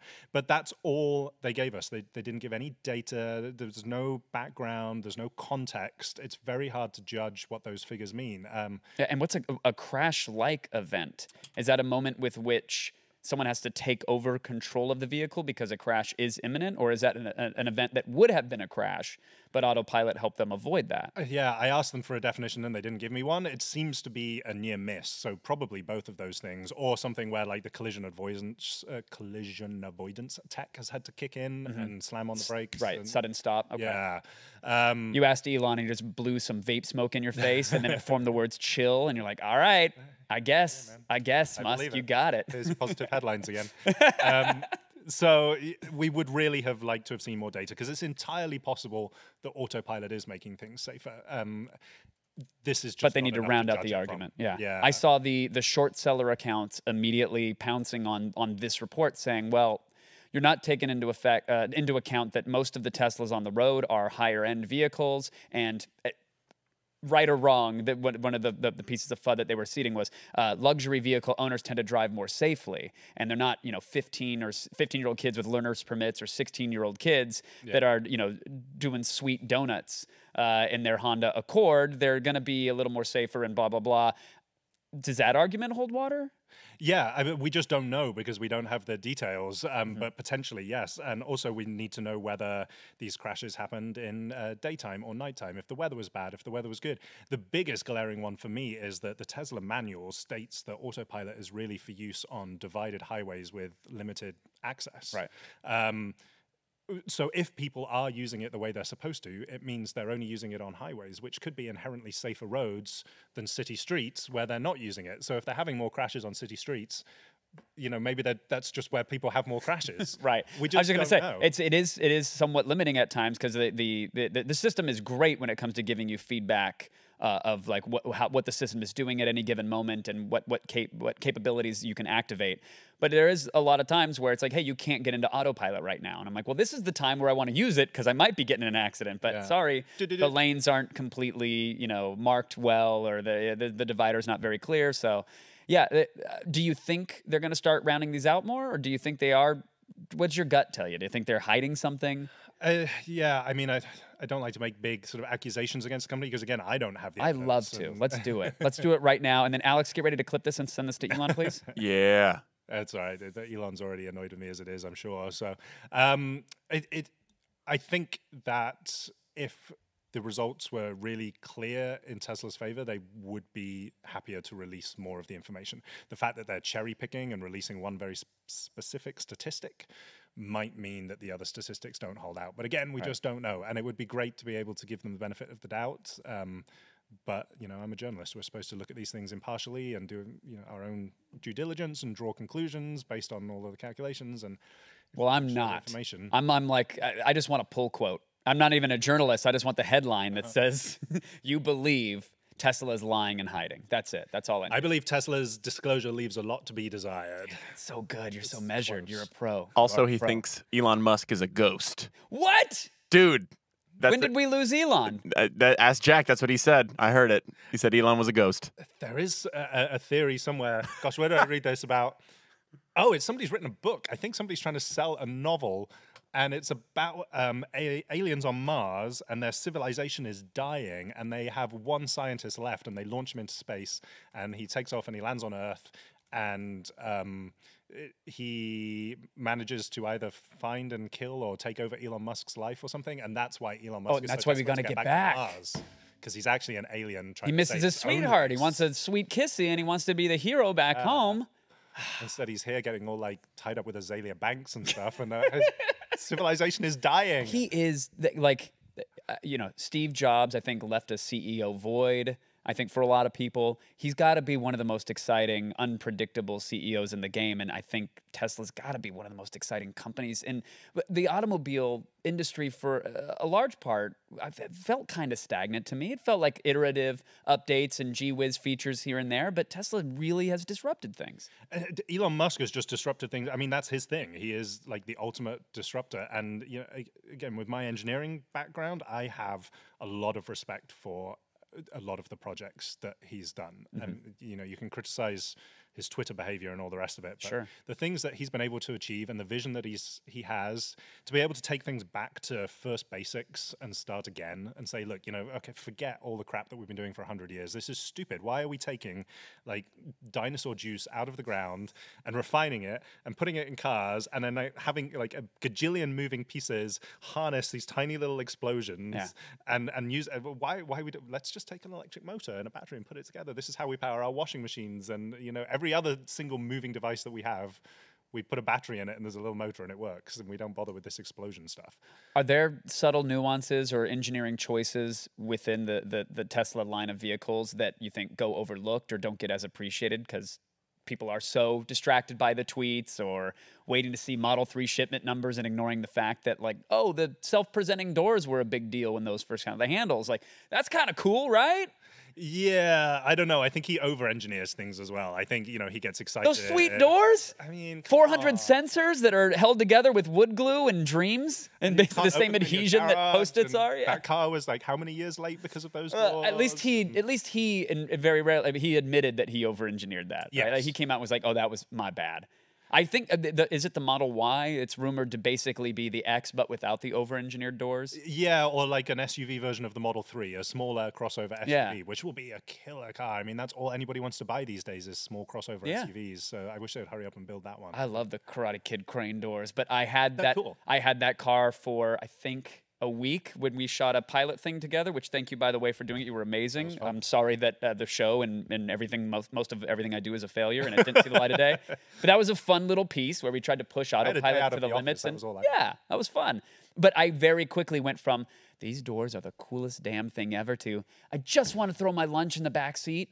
I just want to throw my messenger bag in the back seat and I got to wait for the robot to say Yeah. what's up and do a sweet pop and lock move so I can throw it back in there and then wait for it to close again before I can get in. And uh, it was just like, oh, come on, man. And like the Model 3, it's like, I just want to adjust the airflow. Do I really have to go into the screen and then a submenu in order to pull up the two dots that I moved to, to like, it's great. It's Yeah. so cool. It's such brilliant engineering and it looks fantastic. But it's like, oh, Yeah, no, just have a back out of your thing? Slacker player and get on over and try to dodge the web browser, which is still garbage for some reason, and get it. I will say, I do love things like, and I know it's going to cost them money, and and again, as a shareholder, it's probably going to cost me money when they announce like they said Autopilot 2.0 is going to have everything you need to be fully autonomous. Don't worry, guys. Go ahead and buy the feature now, or heaven forbid you lease it and lose money on it every month that it's not doing what we kind of promised that it would eventually do. But fine. Then they said, well, turns out we might need some upgrades. There's going to be a 2.5. Sorry, kids. And I don't know, I don't remember what 2.5 has. I think it's a new chip that allows Yeah, I think it's about a better computer, isn't it? yeah, the NVIDIA, whatever their processing power is. It's, it's Not NVIDIA, built in house. Uh, they're pulling it all. Yeah, it's Oh, they are? Tesla Vision or whatever they're Oh. I thought that was a joint thing with NVIDIA. I don't think so. I think Tesla's going their own Good way. for them. Great. Make some new processors. I want to mine Bitcoin with it later when I'm not using wrong. my car. That, sh- that should be a thing that can, it's got a big battery and a powerful GPU. I want to mine some Ethereum or some Dogecoin or some Musk bucks. Kill your battery. Fine. That's it. I'm going to go to a supercharging station. I got unlimited. Oh, God. That's going to be the next thing. Those things are already so crowded. right? There you go. Uh, but the, the, to his credit, he said, listen, anybody that, that bought Autopilot 2.0 believing this will be, you know, lead you to fully aut- autonomous, will go ahead and upgrade you for free. That's going to cost them some money. That's going to be an issue, but that's a, a, a that's a rare thing of a company making good on their word. I, i- if they do it, I haven't heard them starting to do it yet. Well, it's not. They out might yet. go bust yeah, between now That's and true. then. I got and I got. I'm holding on to a lot of short sell, so I really need. It also still doesn't do anything. Like the, the my biggest thing is What like the autopilot? Yeah, the the like the fully autonomous extra cameras that they had to put in your car. It's like there's people who, T- Kevin, you got your Tesla like two and a half years ago, two years ago, Probably, yeah. and you it was like two or three weeks before the the new camera update and stuff. So uh, sorry, but also that means that next year there's going to be people who paid to have that in their car that they may have bought, and it still doesn't do anything. And the people who leased it, their lease is almost up, and it has never done anything and never will. Ever, even if they get 2.5, it will never do anything for them because they'll give their car back by the time it does something. Yeah, I mentioned that earlier. I think people have a right to be upset about that. Yeah, to be fair, I don't think that uh, 2.0 or 2.5 cost a huge amount more than 1.0. I think 1.0 was about a three grand option to enable autopilot. And then I think it went up to a five grand option for 2.0. And And then there was a fully autonomous upgrade. which, yes, it was another 3,000 or something. Right. But I don't know how many people would have really taken that option given that that one really doesn't do anything. Uh, The the way they're sort of spacing it out is kind of weird. So Autopilot 1.0 is now just regular autopilot that will drive on the highway. 2.0 and 2.5 now have the same abilities as 1.0 and i think this latest update has just enabled all of those extra cameras so now the car displays more of what's going on around Yeah, it'll give you a it warning, like- blind spotting Yeah, yeah, you'll get the blue nice. guideline will turn red, which is nice. It's now on par with my Audi A12 that I had from I think 2012 Right. that would give me some blind spot warning, but cool, at least it's there. get in there get in there They're making good, but now uh, there were some talks of refunds to customers. Um, there's a Business Insider article that says Tesla will have to refund some customers. Experts say. I mean, it's not a, a governing body saying that they have to, but perhaps people who bought the the full self-driving Right. That- ability That's what I'm talking about. The full self-driving 300 or $3500 upgrade that never did anything and never will do anything for those people who leased it. well you know why did they pay for that right i mean that, was, I- that, that was, was- very optimistic of them and i think it even says on the website that this will not be enabled for however many yeah, not anytime soon. and then you also regulatory approval You also blah, blah, agree blah, that you won't uh, lend your fully autonomous vehicle out to any other ride sharing service. because they want to start their own Yeah, yeah. So there's some interesting things in there as well. For me, I, people were like, you know, uh, pressing F to pay respects. It was like they were so uh, they felt so bad for me that I got into the Tesla family, and then like three weeks later, Autopilot 2.0, and I distinctly remember at the moment going like, feeling, well, that's cool. It's a completely different platform. It's going to take them a while to get it up to speed. I bet my 1.0 or my 1.5 or whatever it is that I have is going to be just fine for the life of my lease. And it turns out that's exactly it. That, that now, when I'm going to start looking at Autopilot 2.0 and maybe 2.5 vehicles and feeling uh, that, that FOMO is going to hit me, right? And my lease is going to be up. And so cool. Now I'll jump to this platform that is yeah, more fully They're- fleshed out. I mean, th- as you just said, that they're not even. They haven't even released the sort of the newer abilities now. That's Mm-hmm. still to come. So yeah, we've got a while, I think, before we start seeing big differences. And even then, I'm I'm not convinced that how great that lane change thing is gonna be. Um, I like that they they call the most aggressive lane change Mad Max mode. That's kind of cool. yeah, they are great at naming things: Insane Mode and Ludicrous and Mad Max and Plaid on the new Roadster. And Have you played any of the games yet? Have you had a chance to? no, I haven't no? found the Easter eggs. I need to go and like dig around in a car and. Uh, I saw that there's one that if you press and hold the call icon for too long, it switches to an old timey uh, uh, telephone icon and it says heard of that. "Ahoy." I don't know if that's true, but I saw imagery of it. I, it's fine. I hope it's fake. Yeah, it's I also hope that the team that writes these things does them for fun in their own time and not when they could have been writing the software that does the lane changes or whatever else. It's- Right, right. Uh, I know we need guys. enhanced Thank you. safety features, guys, but I got Nibbler to work. Yeah. You know, I miss the old Nokia phone. So grab those apples, use your power steering while it works. Yeah. Um, so you're still the consummate optimist when it comes to Tesla.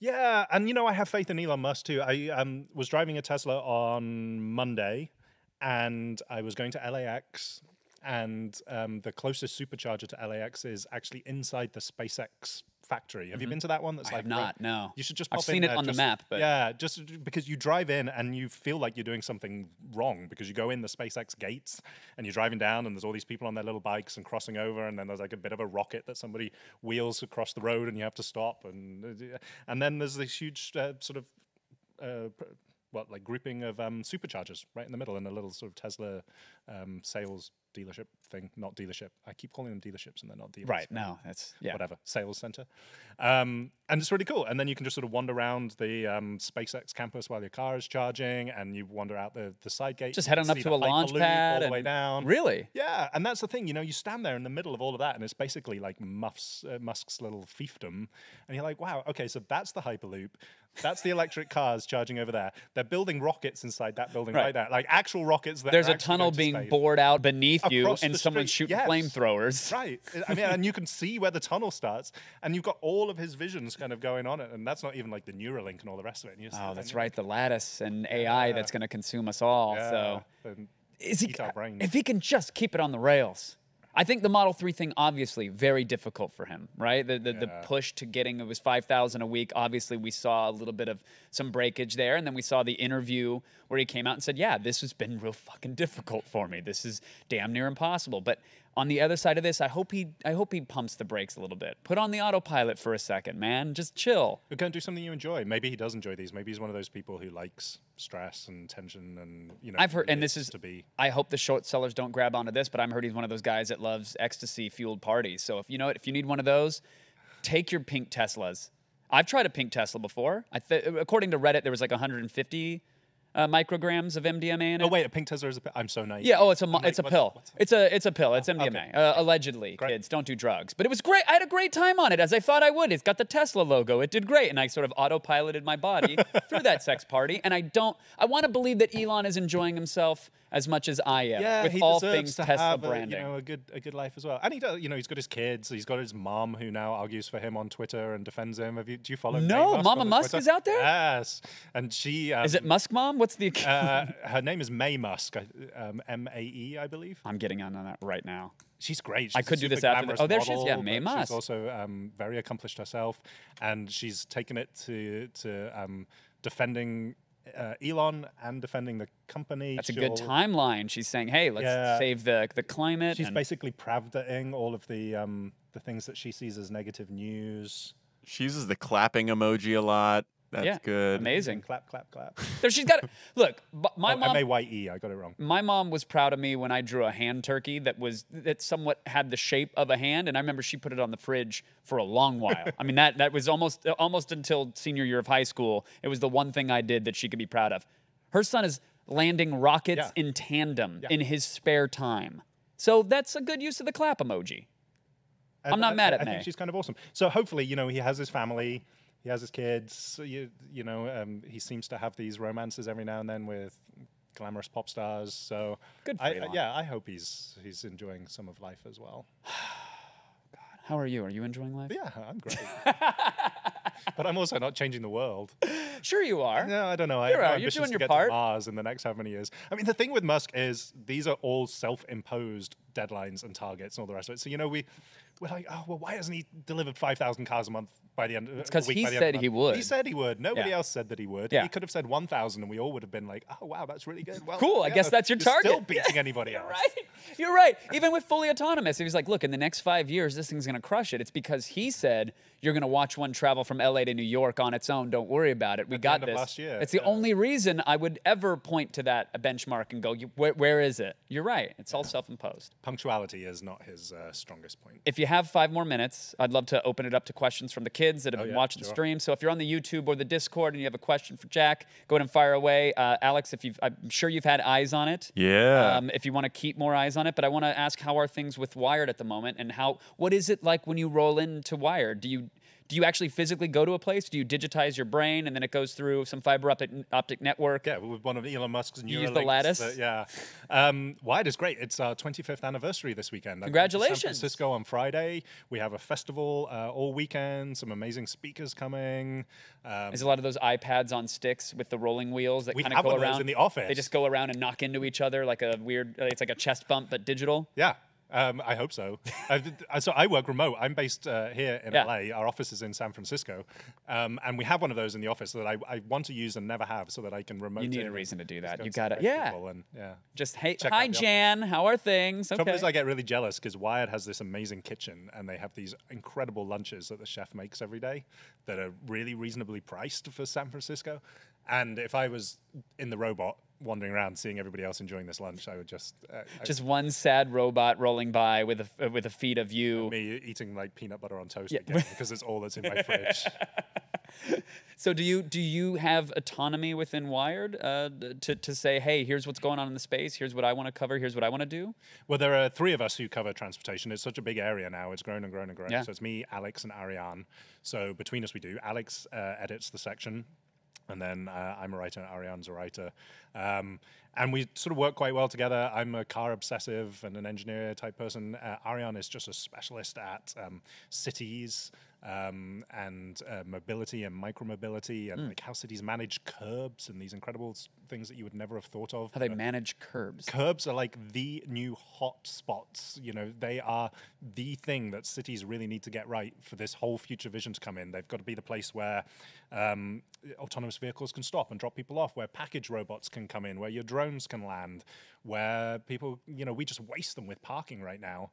You got to have some scooter parking right there and some bike Oh, God, they really sharing need some scooter parking in the form of a giant dumpster. What? what? what? the scooters are great. No, Scooters are uh, amazing. The, the, I I enj- I did it in Santa Monica. Enjoyed it. Was like, this is great. This is perfect for that that last mile. Mm. This is awesome. And then you just see the piles and piles of scooters lying abandoned everywhere, and it made me weep. I just see short circuit crying left and right as it's just a wasteland of lime scooters and birds.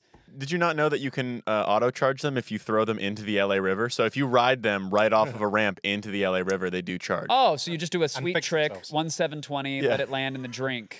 oh, that's cool. Then I didn't know that. That's nice. There's a whole industry building up around charging those. They're gonna have as to fix well. that, right? Yeah. Well, you can sign up and be a charger and be a mechanic and just do a training course and then. And so what, you you you go around and pick them up and plug them in at your house Yeah. or at a And station. they'll for pay you like five, ten bucks to charge it overnight and put it back out in the correct location in the morning. There's like a whole, it's a whole nother like uh, Uber employment opportunity. I love it. Yeah, I love it. But so, but but that's interesting now to think about. Okay, curb management. We're going to need a little helipad zone for these quadcopters to land and drop off your Amazon Prime dish soap or your coffee beans Yeah. or whatever Bezos is pushing you with instant delivery. But we also need room for the autonomous vehicles. We also need room for the scooters. Holy, we need room for someone to throw up when they're coming out of the Buffalo Wild Wings. We need a designated area for that. Do you think you'd make it to the designated area? Probably not. no, it's that you can use the scooter zone for that. Yeah. people do in San Francisco. People who are anti the scooters, you see these things where you know people They're just coated in blood and yeah, dog crap, Other and, questionable yeah, ingredients. You're like, oh, Why are so, are, are people mad because they see it as as uh, as a company saying this is your problem to solve now? We're gonna just flood an area with this thing. Good luck. Is that why? that's definitely part of it. It's that whole Silicon Valley attitude of we're just gonna, you know, do this and you know, Move, fast, and break, things, even if that thing is your fucking front yard, exactly. your Um, home's value. And then I think people are just using them a little irresponsibly and riding them on the sidewalks, on crowded sidewalks, really fast Yeah. and knocking people over. And um, so I can see why people are getting a bit antagonistic about that. But the, they're going to solve the problems versus kicking the companies out. Well, most cities have now put limits on, and they, they're uh, you know having the companies apply for licenses to operate and putting limits on how many scooters you can have, and they're trying to kind of get a handle on it. They've learnt a lot from Uber coming into these cities and just sort of doing their thing, Right. disrupting the taxi business and everything else. But we've got to fix that last mile problem, and scooters are kind of a cool way of doing it. I've used them quite a lot around Hollywood um, because you can just zip along. You know, the, I'm not going to wait for a bus Right. and the metro doesn't really go where I need it to go. And you know, so it's like, well, do I Uber? Do I drive and try and find parking, or do I just pay a dollar fifty and ride a little bird down the street? I think you got your answer until we get the the Lyft or the Uber quadcopter personal transporter that you're going to hop in. Yeah. Are we going to see that in our lifetimes? Because I feel like that's they're, they're gunning for it. Yeah, Uber's really gunning for it. They're they're pushing hard. It's another one of those things. I don't know. I I'm very optimistic, so take what I say with a moderate pinch of salt. But um, I mean, the, the the tech is nearly there. Things are coming together. We've got lightweight materials. We've got electric propulsion. We've got lighter weight batteries. Mm-hmm. We've got autonomous control, which is crucial for these vehicles. There's no way a pilot can really kind of keep it steady, but a computer can easily. And all those things are coming together. And so, you know, the vehicles I think are definitely a possibility. And big companies like Boeing and Bell Helicopter and Uber and Airbus are all working on them. So I think it could happen. Which one should I short sell? Because I want to just dedicate a chunk of change to shitting all over a company and having a vested interest in them going belly up. Which one should I short sell? Yeah, I cannot give you investment advice, but I suspect if you go on the Twitter, Oh my god! I almost, I almost just sent a reply to somebody. Whoops. My my miming of enhance, enhance, enhance as I was hacking almost caused me to actually short sell. I, I'm betting there's a lot of advice out. I don't want to start googling that. I'm already in deep with all the Tesla short sellers. I, I can't be. Bring it on, you trolls. Take it right here. Add attack. Bring it. I didn't understand the the attack on me. I understand like trying to paint uh, Tesla uh, fans, uh, shareholders, uh, vehicle owners. I understand why they would want to paint me as a crazy by saying, "Isn't it weird? It's weird to have pride of ownership in a vehicle or a stock." And th- th- there's no challenge beyond that. I go, why is that? Why is it weird to have pride in that? If you believe in a in a in a thing, or if you believe in a mission, if you believe in something and you are in any way, shape, or form helping that thing, whether it's by making a financial contribution, evangelizing that thing, why wouldn't you be proud? Why wouldn't Haven't you take pride in that been action? pride of vehicles for starters? I mean, I think Pride of ownership exists everywhere. Emotional purchase. Yes. It's, it's the one thing that you you're probably most proud of and show off the mo- your house first maybe and then your car. I Yeah. thought. So I, I I understand why they would want to attack anyone and everyone who's on the positive side of Tesla, who's potentially rooting for the company. It just seemed like an odd battle to pick. It's just this amazing company that stimulates these really uh, strong emotions in both directions, and it, it, it's not really clear to me even now why. Mm-hmm. Part of it is Musk, and the, you know the cult of Musk, and just he has this really strong personality that either you like or you don't like. Sure.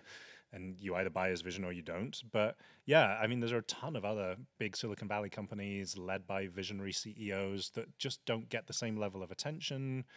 And positive attention brings negative attention with it these days as well, particularly online. Um, but I just don't know what it is about Tesla. It's great. I mean, it, it's really highlighted the issues of the future of transport and electric cars. Even if Tesla does fold now, I think you could legitimately look back at some point. Its Wikipedia article will say Tesla was always successful because it was the catalyst for Sure. a, a, a transition to electric vehicles. I think you there aren't many people who would criticize you for saying that it pushed a lot of these other more established car companies into developing their own EVs. Um, so it's been a success from that point of view anyway. Even if it folds now and never sells another car, I think it's already stimulated a, a market that I don't know. I don't want to say that you know we're not going to ever turn back from it because who knows? It's it's still a tiny, tiny, tiny percentage of cars that are electric that are sold, but it does feel like there's some I, momentum. I this. agree. I think that's an excellent statement. I feel like the the if if it if it ended today, if right now I refresh my timeline, it's like sorry, it's it's all gone, Tesla guys. We're gonna fi- yeah, we're gonna fi- exactly. We're gonna we'll figure out what to do with all those superchargers and good luck. Uh, if it ended today, I would credit them with letting that EV genie out of the bottle.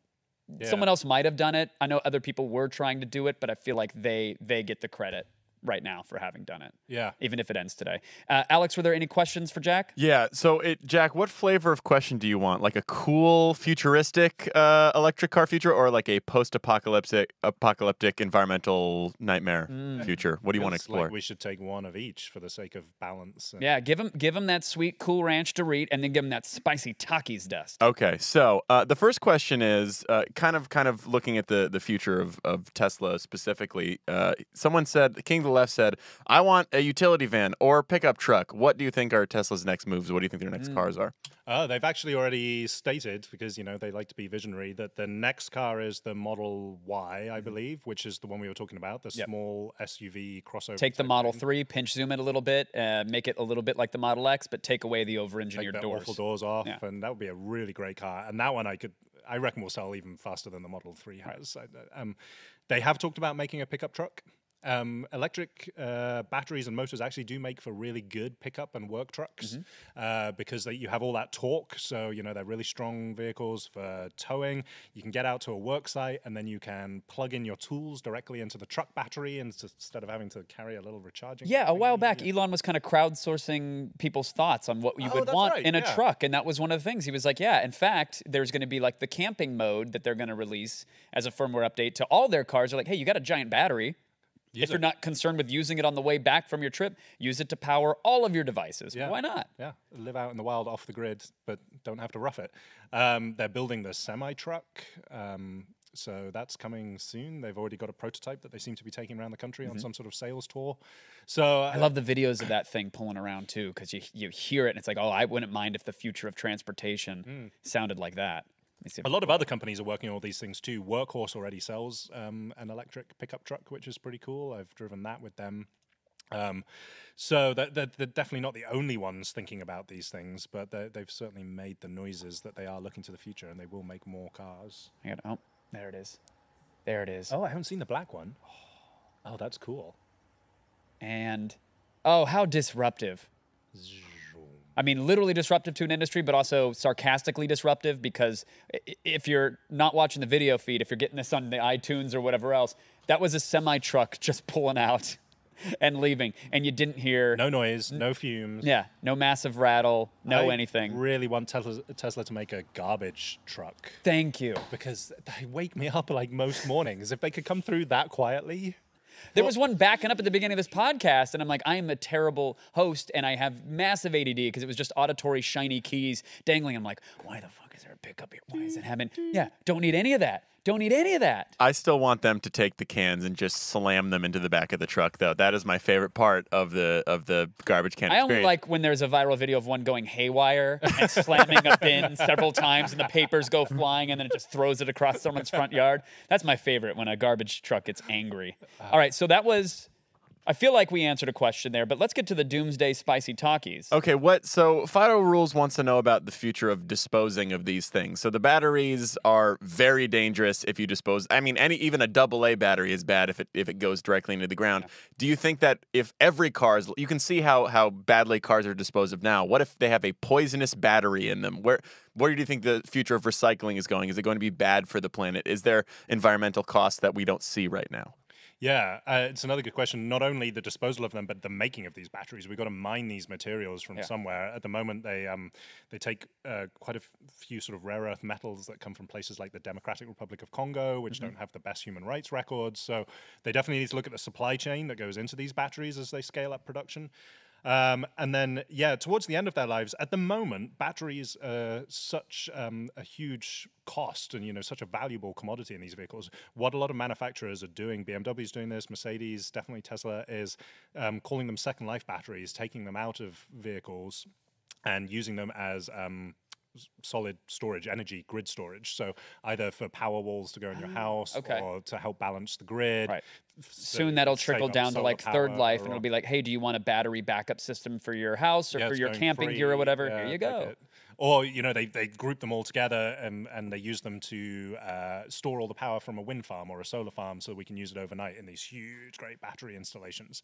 So there's there's a lot of kind of um, not even recycling but reuse that you can do of these batteries and then because the components um, are still quite expensive and, and you know difficult to obtain I, I, think a lot of companies are looking into actual recycling where they will melt them down and, and whatever else and separate out the lithium and the cadmium and the, the, the, things that they need to go back into the production chain instead of having to source them from Congo or whatever. So all the companies are definitely talking about doing those things. Um, mm-hmm.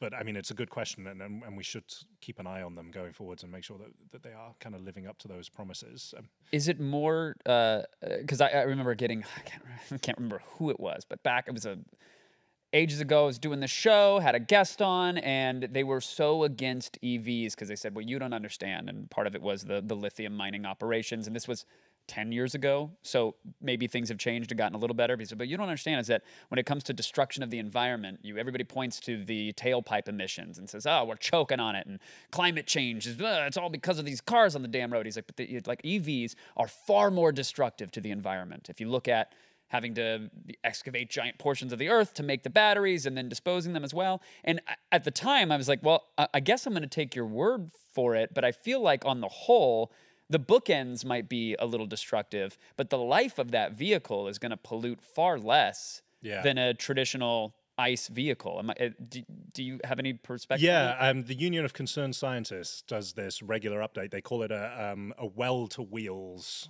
uh, life cycle analysis. Okay. And it, I think it started as like, you know, oil well to wheels. And, Makes and sense, now yeah. they've added in electric vehicles. And they consistently show that over their lifetime, electric vehicles are cleaner, even when you take into account all of the manufacturing costs, all of the mining costs, because getting oil out of the ground is not free either, right. and not environmentally friendly either, and transporting it particularly isn't if you've got it in big ships that you're sailing across the ocean. So there are costs to both of them, obviously, um, and then manufacturing the vehicles, and then driving them, and refueling them or charging them, uh, and then recycling them at the end. The, the other argument people make in favor of EVs is they will have a longer life. They're much simpler cars. Your power steering uh, you know, aside. I've had a problem with every vehicle I've ever owned, no matter what. So I don't, I don't begrudge this particular issue. But I think you're right. They should yeah. be good for 200, 300,000 miles yeah. with you know the battery and motors at least right. that they have, even if the big old screen in the middle goes out a couple of times. And I haven't changed my oil, uh, oh, ever. Uh, yeah. Which is also Perfect. nice. Yes, because uh, that's also not very friendly on the environment. Right. So, um, yeah. So the the Union of Concerned Scientists, who I tend to trust, says yes, EVs are cleaner. It obviously depends on how you charge them and where that electricity comes from. They do this interesting map of the US, and you can look at your state or your kind of electricity generation area. Um, and some of the states that still generate all of their electricity from coal, those cars are not as more cleaner. That's such terrible grammar. No, they but are I, in yeah. somewhere like California. If you're generating a lot of your electricity with renewables, then EVs are a huge amount cleaner than regular cars. If you're generating electricity with coal, they're still cleaner. They're just not as clean as they. Right. Are. Oh, that that was there was a report a while back that came out that said, uh, "Oh, this this uh, combustible engine vehicle is far cleaner than a Tesla." And I remember they compared it to it, and they were like, "Well, because you're not considering they they did everything they could to show like the most destructive." Uh, sourcing of lithium, the most uh, wasteful and pollute, uh, pollutive, uh, polluting uh, methods of generating en- energy. And it was from coal. And it's like, yeah, if you tack on the worst practices of every aspect that goes into making an EV, sure, an EV could be pretty bad for the environment. But if you look at where we should be heading and where we're trying to go, uh, yeah, it's on the whole, it's a lot cleaner for them. And that's when you know the whole autonomous thing then comes in, and that's a whole nother thing, but a whole nother shakeup. Like the the key is really to not own your own vehicle, just to summon one when you need it. Right. And then we have potentially fewer cars on the road, but certainly we don't have them sitting around for eighty percent of the day in parking lots in your garage because you're not using it and then we right. have to build making cities unwalkable too because we do need parking spaces Yeah. legally for X amount of square feet of an office space. It's like this is all it's all going to change. So the big picture, yeah, is like electric cars fit into that whole world and just drop you off at the pickup point for the flying taxi or whatever it is, and then you know we're golden. Life is great. It's let's be honest, it's going to turn into mostly electric scooter parking and vomit zones. Yeah. That's what we're headed for, and I love it. I embrace it. Last question, Alex. If you have a good one, uh, fire away. But I have one here. If not, Yeah, hit, hit me. Uh, well, the the thing, uh, someone. Uh, with with Dre Day said that he wishes driverless Ubers had worked out, uh, and that spawned a discussion of like, hey, what happened? And and Ryan McDowell pointed out that someone got hit by a driverless Uber, uh, and and unfortunately they passed away. And I remember Uber released some footage. Did you did, were you up on this? They released Yeah. the, the footage and they made it look like oh it was like basically zero visibility. This this person on a bike came out of nowhere uh, and were and they were clipped by this Tesla or excuse me by this Uber. Uh, yeah, sorry, I know, I know, all the I know. That was my oh, God. Short sell, short sell, Tesla short Q, sell. Tesla Q, also a non-Q. I don't know what's going. Um, they released this footage and it looked like oh even a human driver because I watched that footage and went like oh that's that sucks. We know there's going to be these incidents Mm. along the path to a, a, an ideally safer and fully autonomous world. But I saw the Uber footage and was like there's no way I would have even noticed that biker. They came out of nowhere. It was very dark, etc. And then like a day or two later, um, some independent investigators and I think even the police department released some footage. Same time of day, same weather conditions, same everything, and it was oh no. Yeah. That road was lit up like a Christmas tree. There's no way uh, either that footage was doctored or the cameras on these self-driving Ubers were so garbage great, yeah. that it looked that terrible. So uh, there's a question in there, Jack. I'm sure you can extract it, please. It goes back to what we were talking about. Uh, th- that crash was interesting because um, you know these autonomous vehicles. So that was testing somewhere on the outskirts of Phoenix, which is where Uber was doing some of its testing, and I believe is again now. Um, Waymo, which used to be Google's self-driving car unit, Yeah. is doing a bunch of testing and putting more and more cars on. There's nice clear weather and everything else in that area, so it's good for autonomous vehicle testing.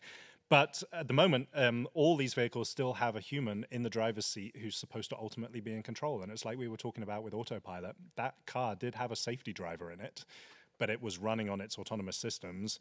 The reports came out and said the safety driver, I believe, was watching The Voice on her phone.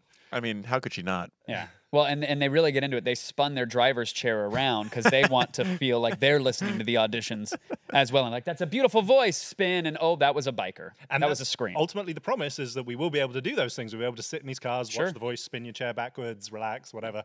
They are not there yet, and they need attentive humans watching over them. And Uber cut back from two people in the car to one, and I guess the temptation to look away from the wheel is just so high when this car had probably not needed any intervention. Probably had thousands of miles without a single brake pump. Yeah. and so you, you That false sense of security. And it was actually, I believe, a person pushing a bike across the street. Oh, is that what it was? Pushing a bike, and so it was a really weird thing for an autonomous vehicle computer to see and try to figure out what it was because it was coming sideways. It didn't look like anything it encountered before because it was the bike had um, bags laden up on it. I think. So the, So- the, the LiDAR or radar, infrared, whatever it was Yeah. spitting out, the signature was like, well, I It just don't think it's a bus and I don't it think it's as a human threat. being. So Shouldn't it stop for any? It could be like a Big Lots shopping cart that got out of hand and fell out of a parking lot. Like, who cares what it is? It should have stopped. Yeah, stopped. theoretically, it should say object detected. And instead of I don't know what it is, step on the accelerator and plow through it, it should be hold the phone, let's alert the human driver, pump the brakes here, and see what it is. And d- I, I think the car that they were testing on was a, a Volvo, wasn't it? Yeah. Um, And the Volvo's standard safety systems would have done that, but they had to disable the standard safety systems in order to test the autonomous systems, and the autonomous system wasn't smart enough to do that. But that's you know why they're doing all this testing now is because of these edge cases. Um, that could also have just been you know a, a, a plastic bag blowing across the street or a cardboard box or something Right. you don't want to slam the brakes on for. right, because then the you'll car behind you car is going to be an issue. Yeah. Um, so that's the the compromise that they're trying to program into these cars right now is how to f- figure out, and that's what's proving so hard, and why these things are taking much longer than everybody expected. Is all these edge cases, these things that you experience once every tens or hundreds of thousands of miles. Um, how to handle those? is Right. And an, and an edge case in software might mean, oh, I got to reboot iOS. How unfortunate. I'm pissed at you, piece of software. But in this case, it could mean loss of human life. Yeah. So they do have to be extra careful. Do you worry about? I, I, I, it's 11:30. Are you okay? I Uh, yeah, feel, I yeah, feel really yeah, bad. fine. Um, no, no, it's great. do, do you? wor- Anything other than work, I, I can stay here all day. Well, good. Leave the stream live, Alex. Okay, cool. Let's get You some got it. lunch. Um, I- you know, I I was a shareholder for a moment in Uber, and then was seeing just story after story about really really poor, in my opinion, business practices, some shady dealings, just un, unfair. I didn't like it. I got out. I didn't like it. And so whenever I see a negative story, like when I see a Tesla autopilot accident, I go like, okay, well. I- I give them some benefit of the doubt, probably because I'm still I'm I'm in there. I'm drinking Elon's Kool Aid. I'm getting high off his musk. But when I see a story that's negative about Uber, I go, Uber, stop. We don't need you in this right now. Let other companies deal with it. Yeah. Let Waymo, let somebody else. Am, am- I just unfairly biased? D- it- it- do you uh, bristle at the thought of Uber, a company that's had issues in the past, pushing so aggressively into that space? I mean, to be fair to them, they uh, have made some big changes. New CEO, This is true, yes. new attitude, Very true. and and you know it's like Uber 2.0, and and they're supposed True. to be starting again. They responded pretty well to that accident and have put some safety things in place. Um, it- but this is the whole Silicon Valley thing again. You know, it's these companies who depend on being disruptive. Uber's whole future could be upended if somebody else does autonomous autonomous cars first Right. and launches an Uber type service with autonomous vehicles, then Uber paying human drivers to do this, that business model is dead. So they need to be in there figuring this out, whether they need to be doing it themselves or partnering with somebody else who's really good at it and you know has got a few more test miles under their belt or something is another question. But um, y- yeah, it's all of these companies. Are, are, are- it's basically a race to develop these autonomous vehicles. Literally. Yeah, literally. I just don't want Postmates to announce something and suddenly, you know, their vehicles are trying to get someone's, you know, Rodini Park Greek wrap in there in under 20 minutes. And oh, sorry, we had to plow through a farmer's market because Waze told us that was the quickest Right. shortcut to take. And and th- there is no minimum safety standard. I'm, I'm I'm actually working right now. I'm plowing through all the California. Um, if one of these companies has an accident in California, they have to uh, report it to the DMV, and they write this autonomous vehicle accident report. And it's got about three lines of explanation of what happened. And I'm plowing my way through all of those, trying to figure out how safe these cars are, what's going on. There's an awful lot of rear end collisions that I'm seeing where these cars are rear ended.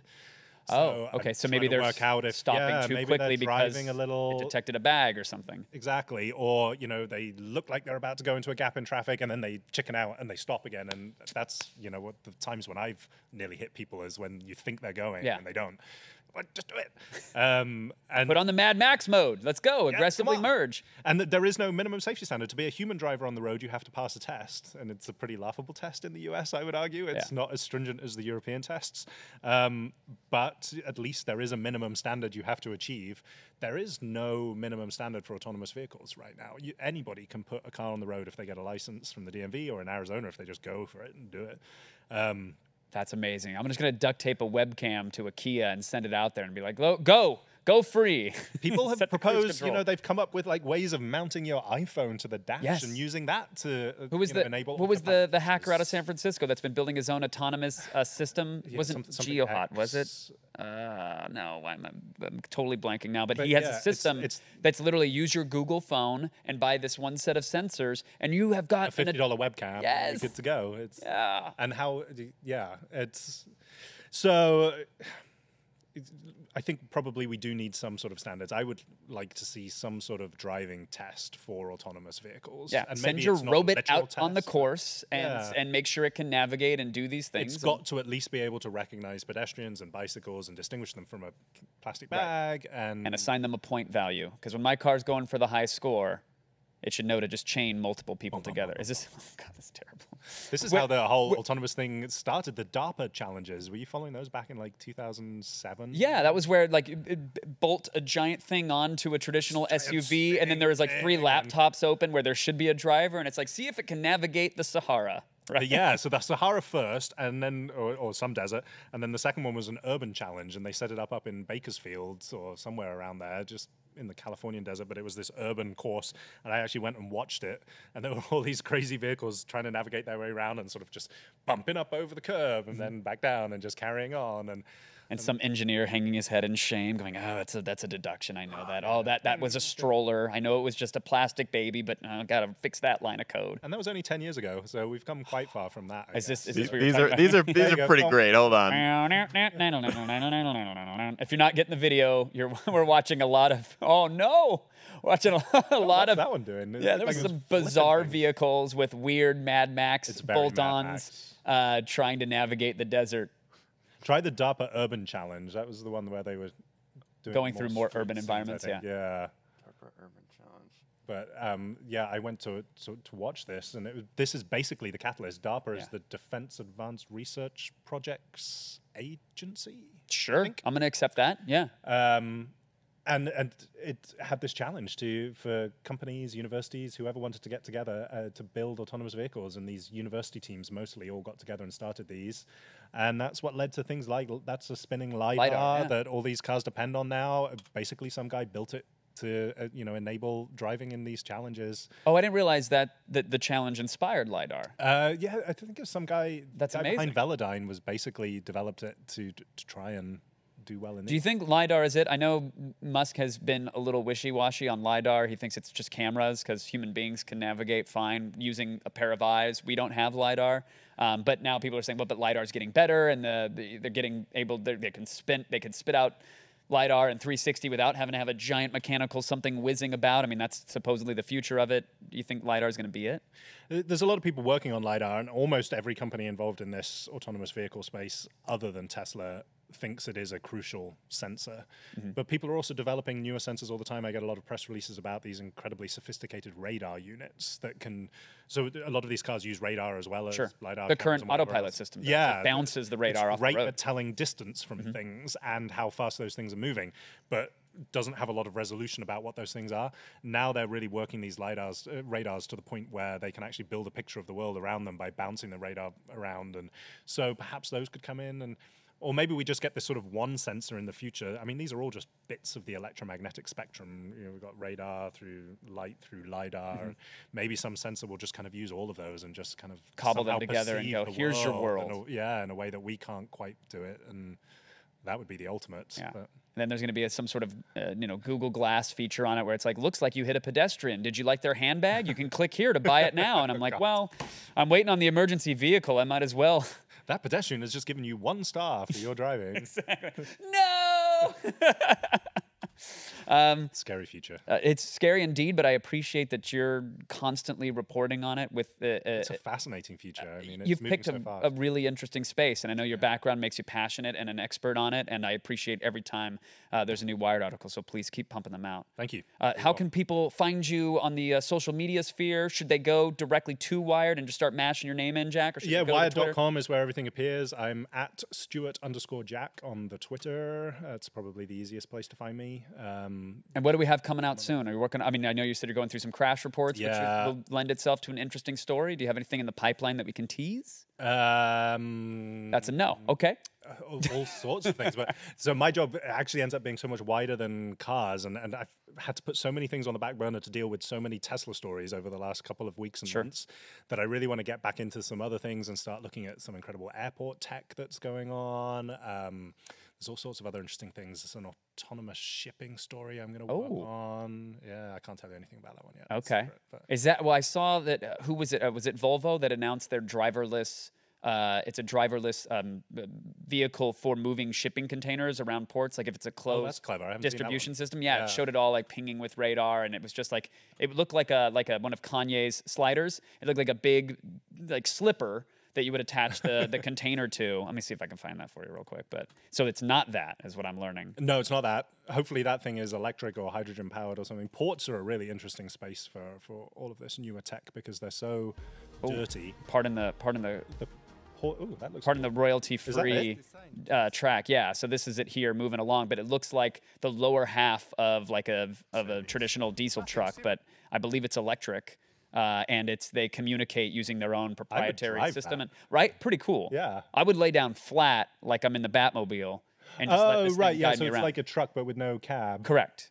Yeah, now we're seeing the animation on the screen of these things communicating and saying, no, no, no, after you, okay, cool. But they're designing it specifically for these kind of closed off shipping and Volvo's doing some stuff. interesting yeah. work in this space. Yeah, they're um, because they're very, very big on safety, and the big promise of autonomy is ultimate safety Right. because computers aren't going to get distracted. or fall Th- asleep there's literally going to be accidents along the way. That is unavoidable, just it is as it is with human drivers. But yes, people always forget. Like as look, I make. I make a living off of pushing pixels around to distract people, right? I make disposable entertainment things and hopefully they like them. And so the idea that I'm going to have a literally captive audience for their hour or two hour commute around the world, that gets me very excited. But that's not the main point of this thing. It's not to push more ads your way. It's to make the roads safer. It's just it's to let people stumble out of that Buffalo Wild Wings, vomit right next to the scooter zone in their designated area, and then hop into an autonomous vehicle that's going to safely get them home and doesn't require cities to be built around parking lots so they can store their vehicles when they're not using it. It's going to lead to a bunch of better stuff. And I love that Volvo is so safety focused. Isn't it something like 37,000 odd people die on US roads every year? Pro- uh, that sounds low to me, but yeah. I mean, well, that, that's probably just the death toll. Yeah. Yeah. Like forget injuries. Yeah. Um, so if you can even make a small impact on that, you're making a really big impact in the world. We have to, I have to wrap it up because it's 11:43. But I like, do you think? I think autonomy is going to happen in the sky probably before it happens. there's a on the lot more room up there. right? Yeah. And and there's no human drivers. Well, there's very few human drivers in comparison to have to worry about. Yeah. Um, yeah, I think you're right on that as well. Or it will happen on the roads, but in limited ways. You know, in cities that give over sections of the city to autonomous vehicles, Mm-hmm. or in special lanes that are marked out on roads for autonomous vehicles. And then we've got to start asking about whether we want these vehicles to be rich people's playthings that are saving them a commute, or whether they're actually, you know, more like little autonomous buses or shuttles that carry a few people and they augment public transit instead of, you know, perhaps taking funds away from it. So th- these are the things that cities are struggling with right now to figure out how the, the bigger picture of all these things meshing together is going to work. Well, it sounds like you've got a thousand more articles lined up just for this year alone in the space. So I'm excited for that. Jack, thank you so much for Thank you. the time to pleasure. come on out. So much Uh, everybody go to wired.com, check out the articles, and then when you're done with that, if you want to throw dollars my way, uh, go to patreon.com slash pointlesspod. That is how you can support all of this. Uh, at the moment, not a single penny goes to me. Uh, we choose a charity each month, and we give it away. And this month, I think it's going to be Wired, because it sounds like they need to open a kitchen in LA. You No more peanut butter on toast, man. Let's get you taken care of. Just subscribe to Wired. We have a paywall now, so you can get all our best articles behind the paywall. Okay, go to pointlesspod or go to patreon.com slash pointlesspod. Subscribe to me. I will get behind that paywall and I will copy and paste everything. That's fine, Jack, Yeah, right? that's how All it works, yeah. I'll kick you a We like royalty. Don't worry about it. Yeah, Uh, subscribe to Wired first. And then if you have anything left over, patreon.com slash pointlesspod. I appreciate it. Alex, anything you need to plug and promote? Uh, there's a podcast tomorrow at 1.30. Po- Pointless podcast. Hey, that's great. What Did you about know your that? own thing? You have a thing. Oh, uh, Cyber Garbage tonight, 7 p.m. It's the Arby's Olympics. You're gonna be throwing meat and wrestling. So that's what I do. Sorry, Jack. You guys have interesting lives. I'm going to go home and sit behind my laptop and like write another story That's fine. Interesting cars. is one adjective. Remember how I said you are at least making the world a better place? debatable. Thank you. You're having fun. Thank you for that. Uh, look, if there's if we have to beta test some autonomous vehicles, please do it on Alex's street. It's all I'm saying. In my house, right through the living room. I love you. I love you, buddy. Uh, thank you all for tuning in. I appreciate it. I'll see you on the other side. Kisses, hugs, and belly rubs. Goodbye.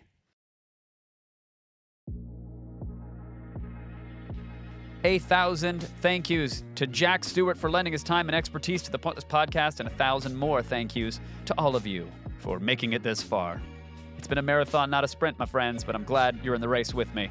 If you want to interact with me, I'd love to hear from you at attack on the Twitter sphere. Shoot me a message. I, I- really I, I have very few friends in this world, whole lot of spare time. I might reply. That's that, isn't that a reason to do a thing? Huh? Wow. What a sell. I gonna reply? Yes.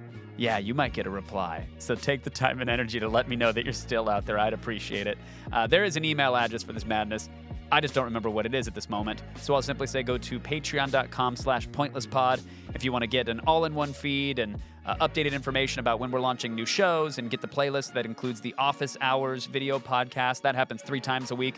You can join us live or otherwise. Uh, we stream on YouTube and on Twitch, but it's all there at patreon.com slash pointlesspod. And while you're there, you might say, hey, wow, this is a Patreon thing, but I don't have to pay a dollar. No, you don't. It's all free. It's all there. If you want to kick a couple bucks my way, please do. We give it all away each and every month. Choose a different charity, and uh, well, in one hand comes the dollars, and up into the air like a released dove at the end of a magic trick. That's where it goes, and that's where it shall live uh, for good causes, causes which you can vote on as well. Patreon.com slash pointlesspod. That's the website for that. Uh, you can go to pointless.live to catch our live shows, but we'll have posts about it there. And we also have a Discord. If you know what that is, great. Pointless.pizza. Go there. It's where I'm hanging out. A handful of the community members are. We share dank memes and talk about our feelings from time to time. And then occasionally we play Call of Duty and other video games. So pointless.pizza for that Discord. If you don't know what Discord is, that's a whole other beast. So good luck to you. I hope to see you over there or not. And I hope you enjoyed this episode of the Pointless Podcast with Jack Stewart. I will see you next week with even more kisses, hugs, and belly rubs. Goodbye, my loves.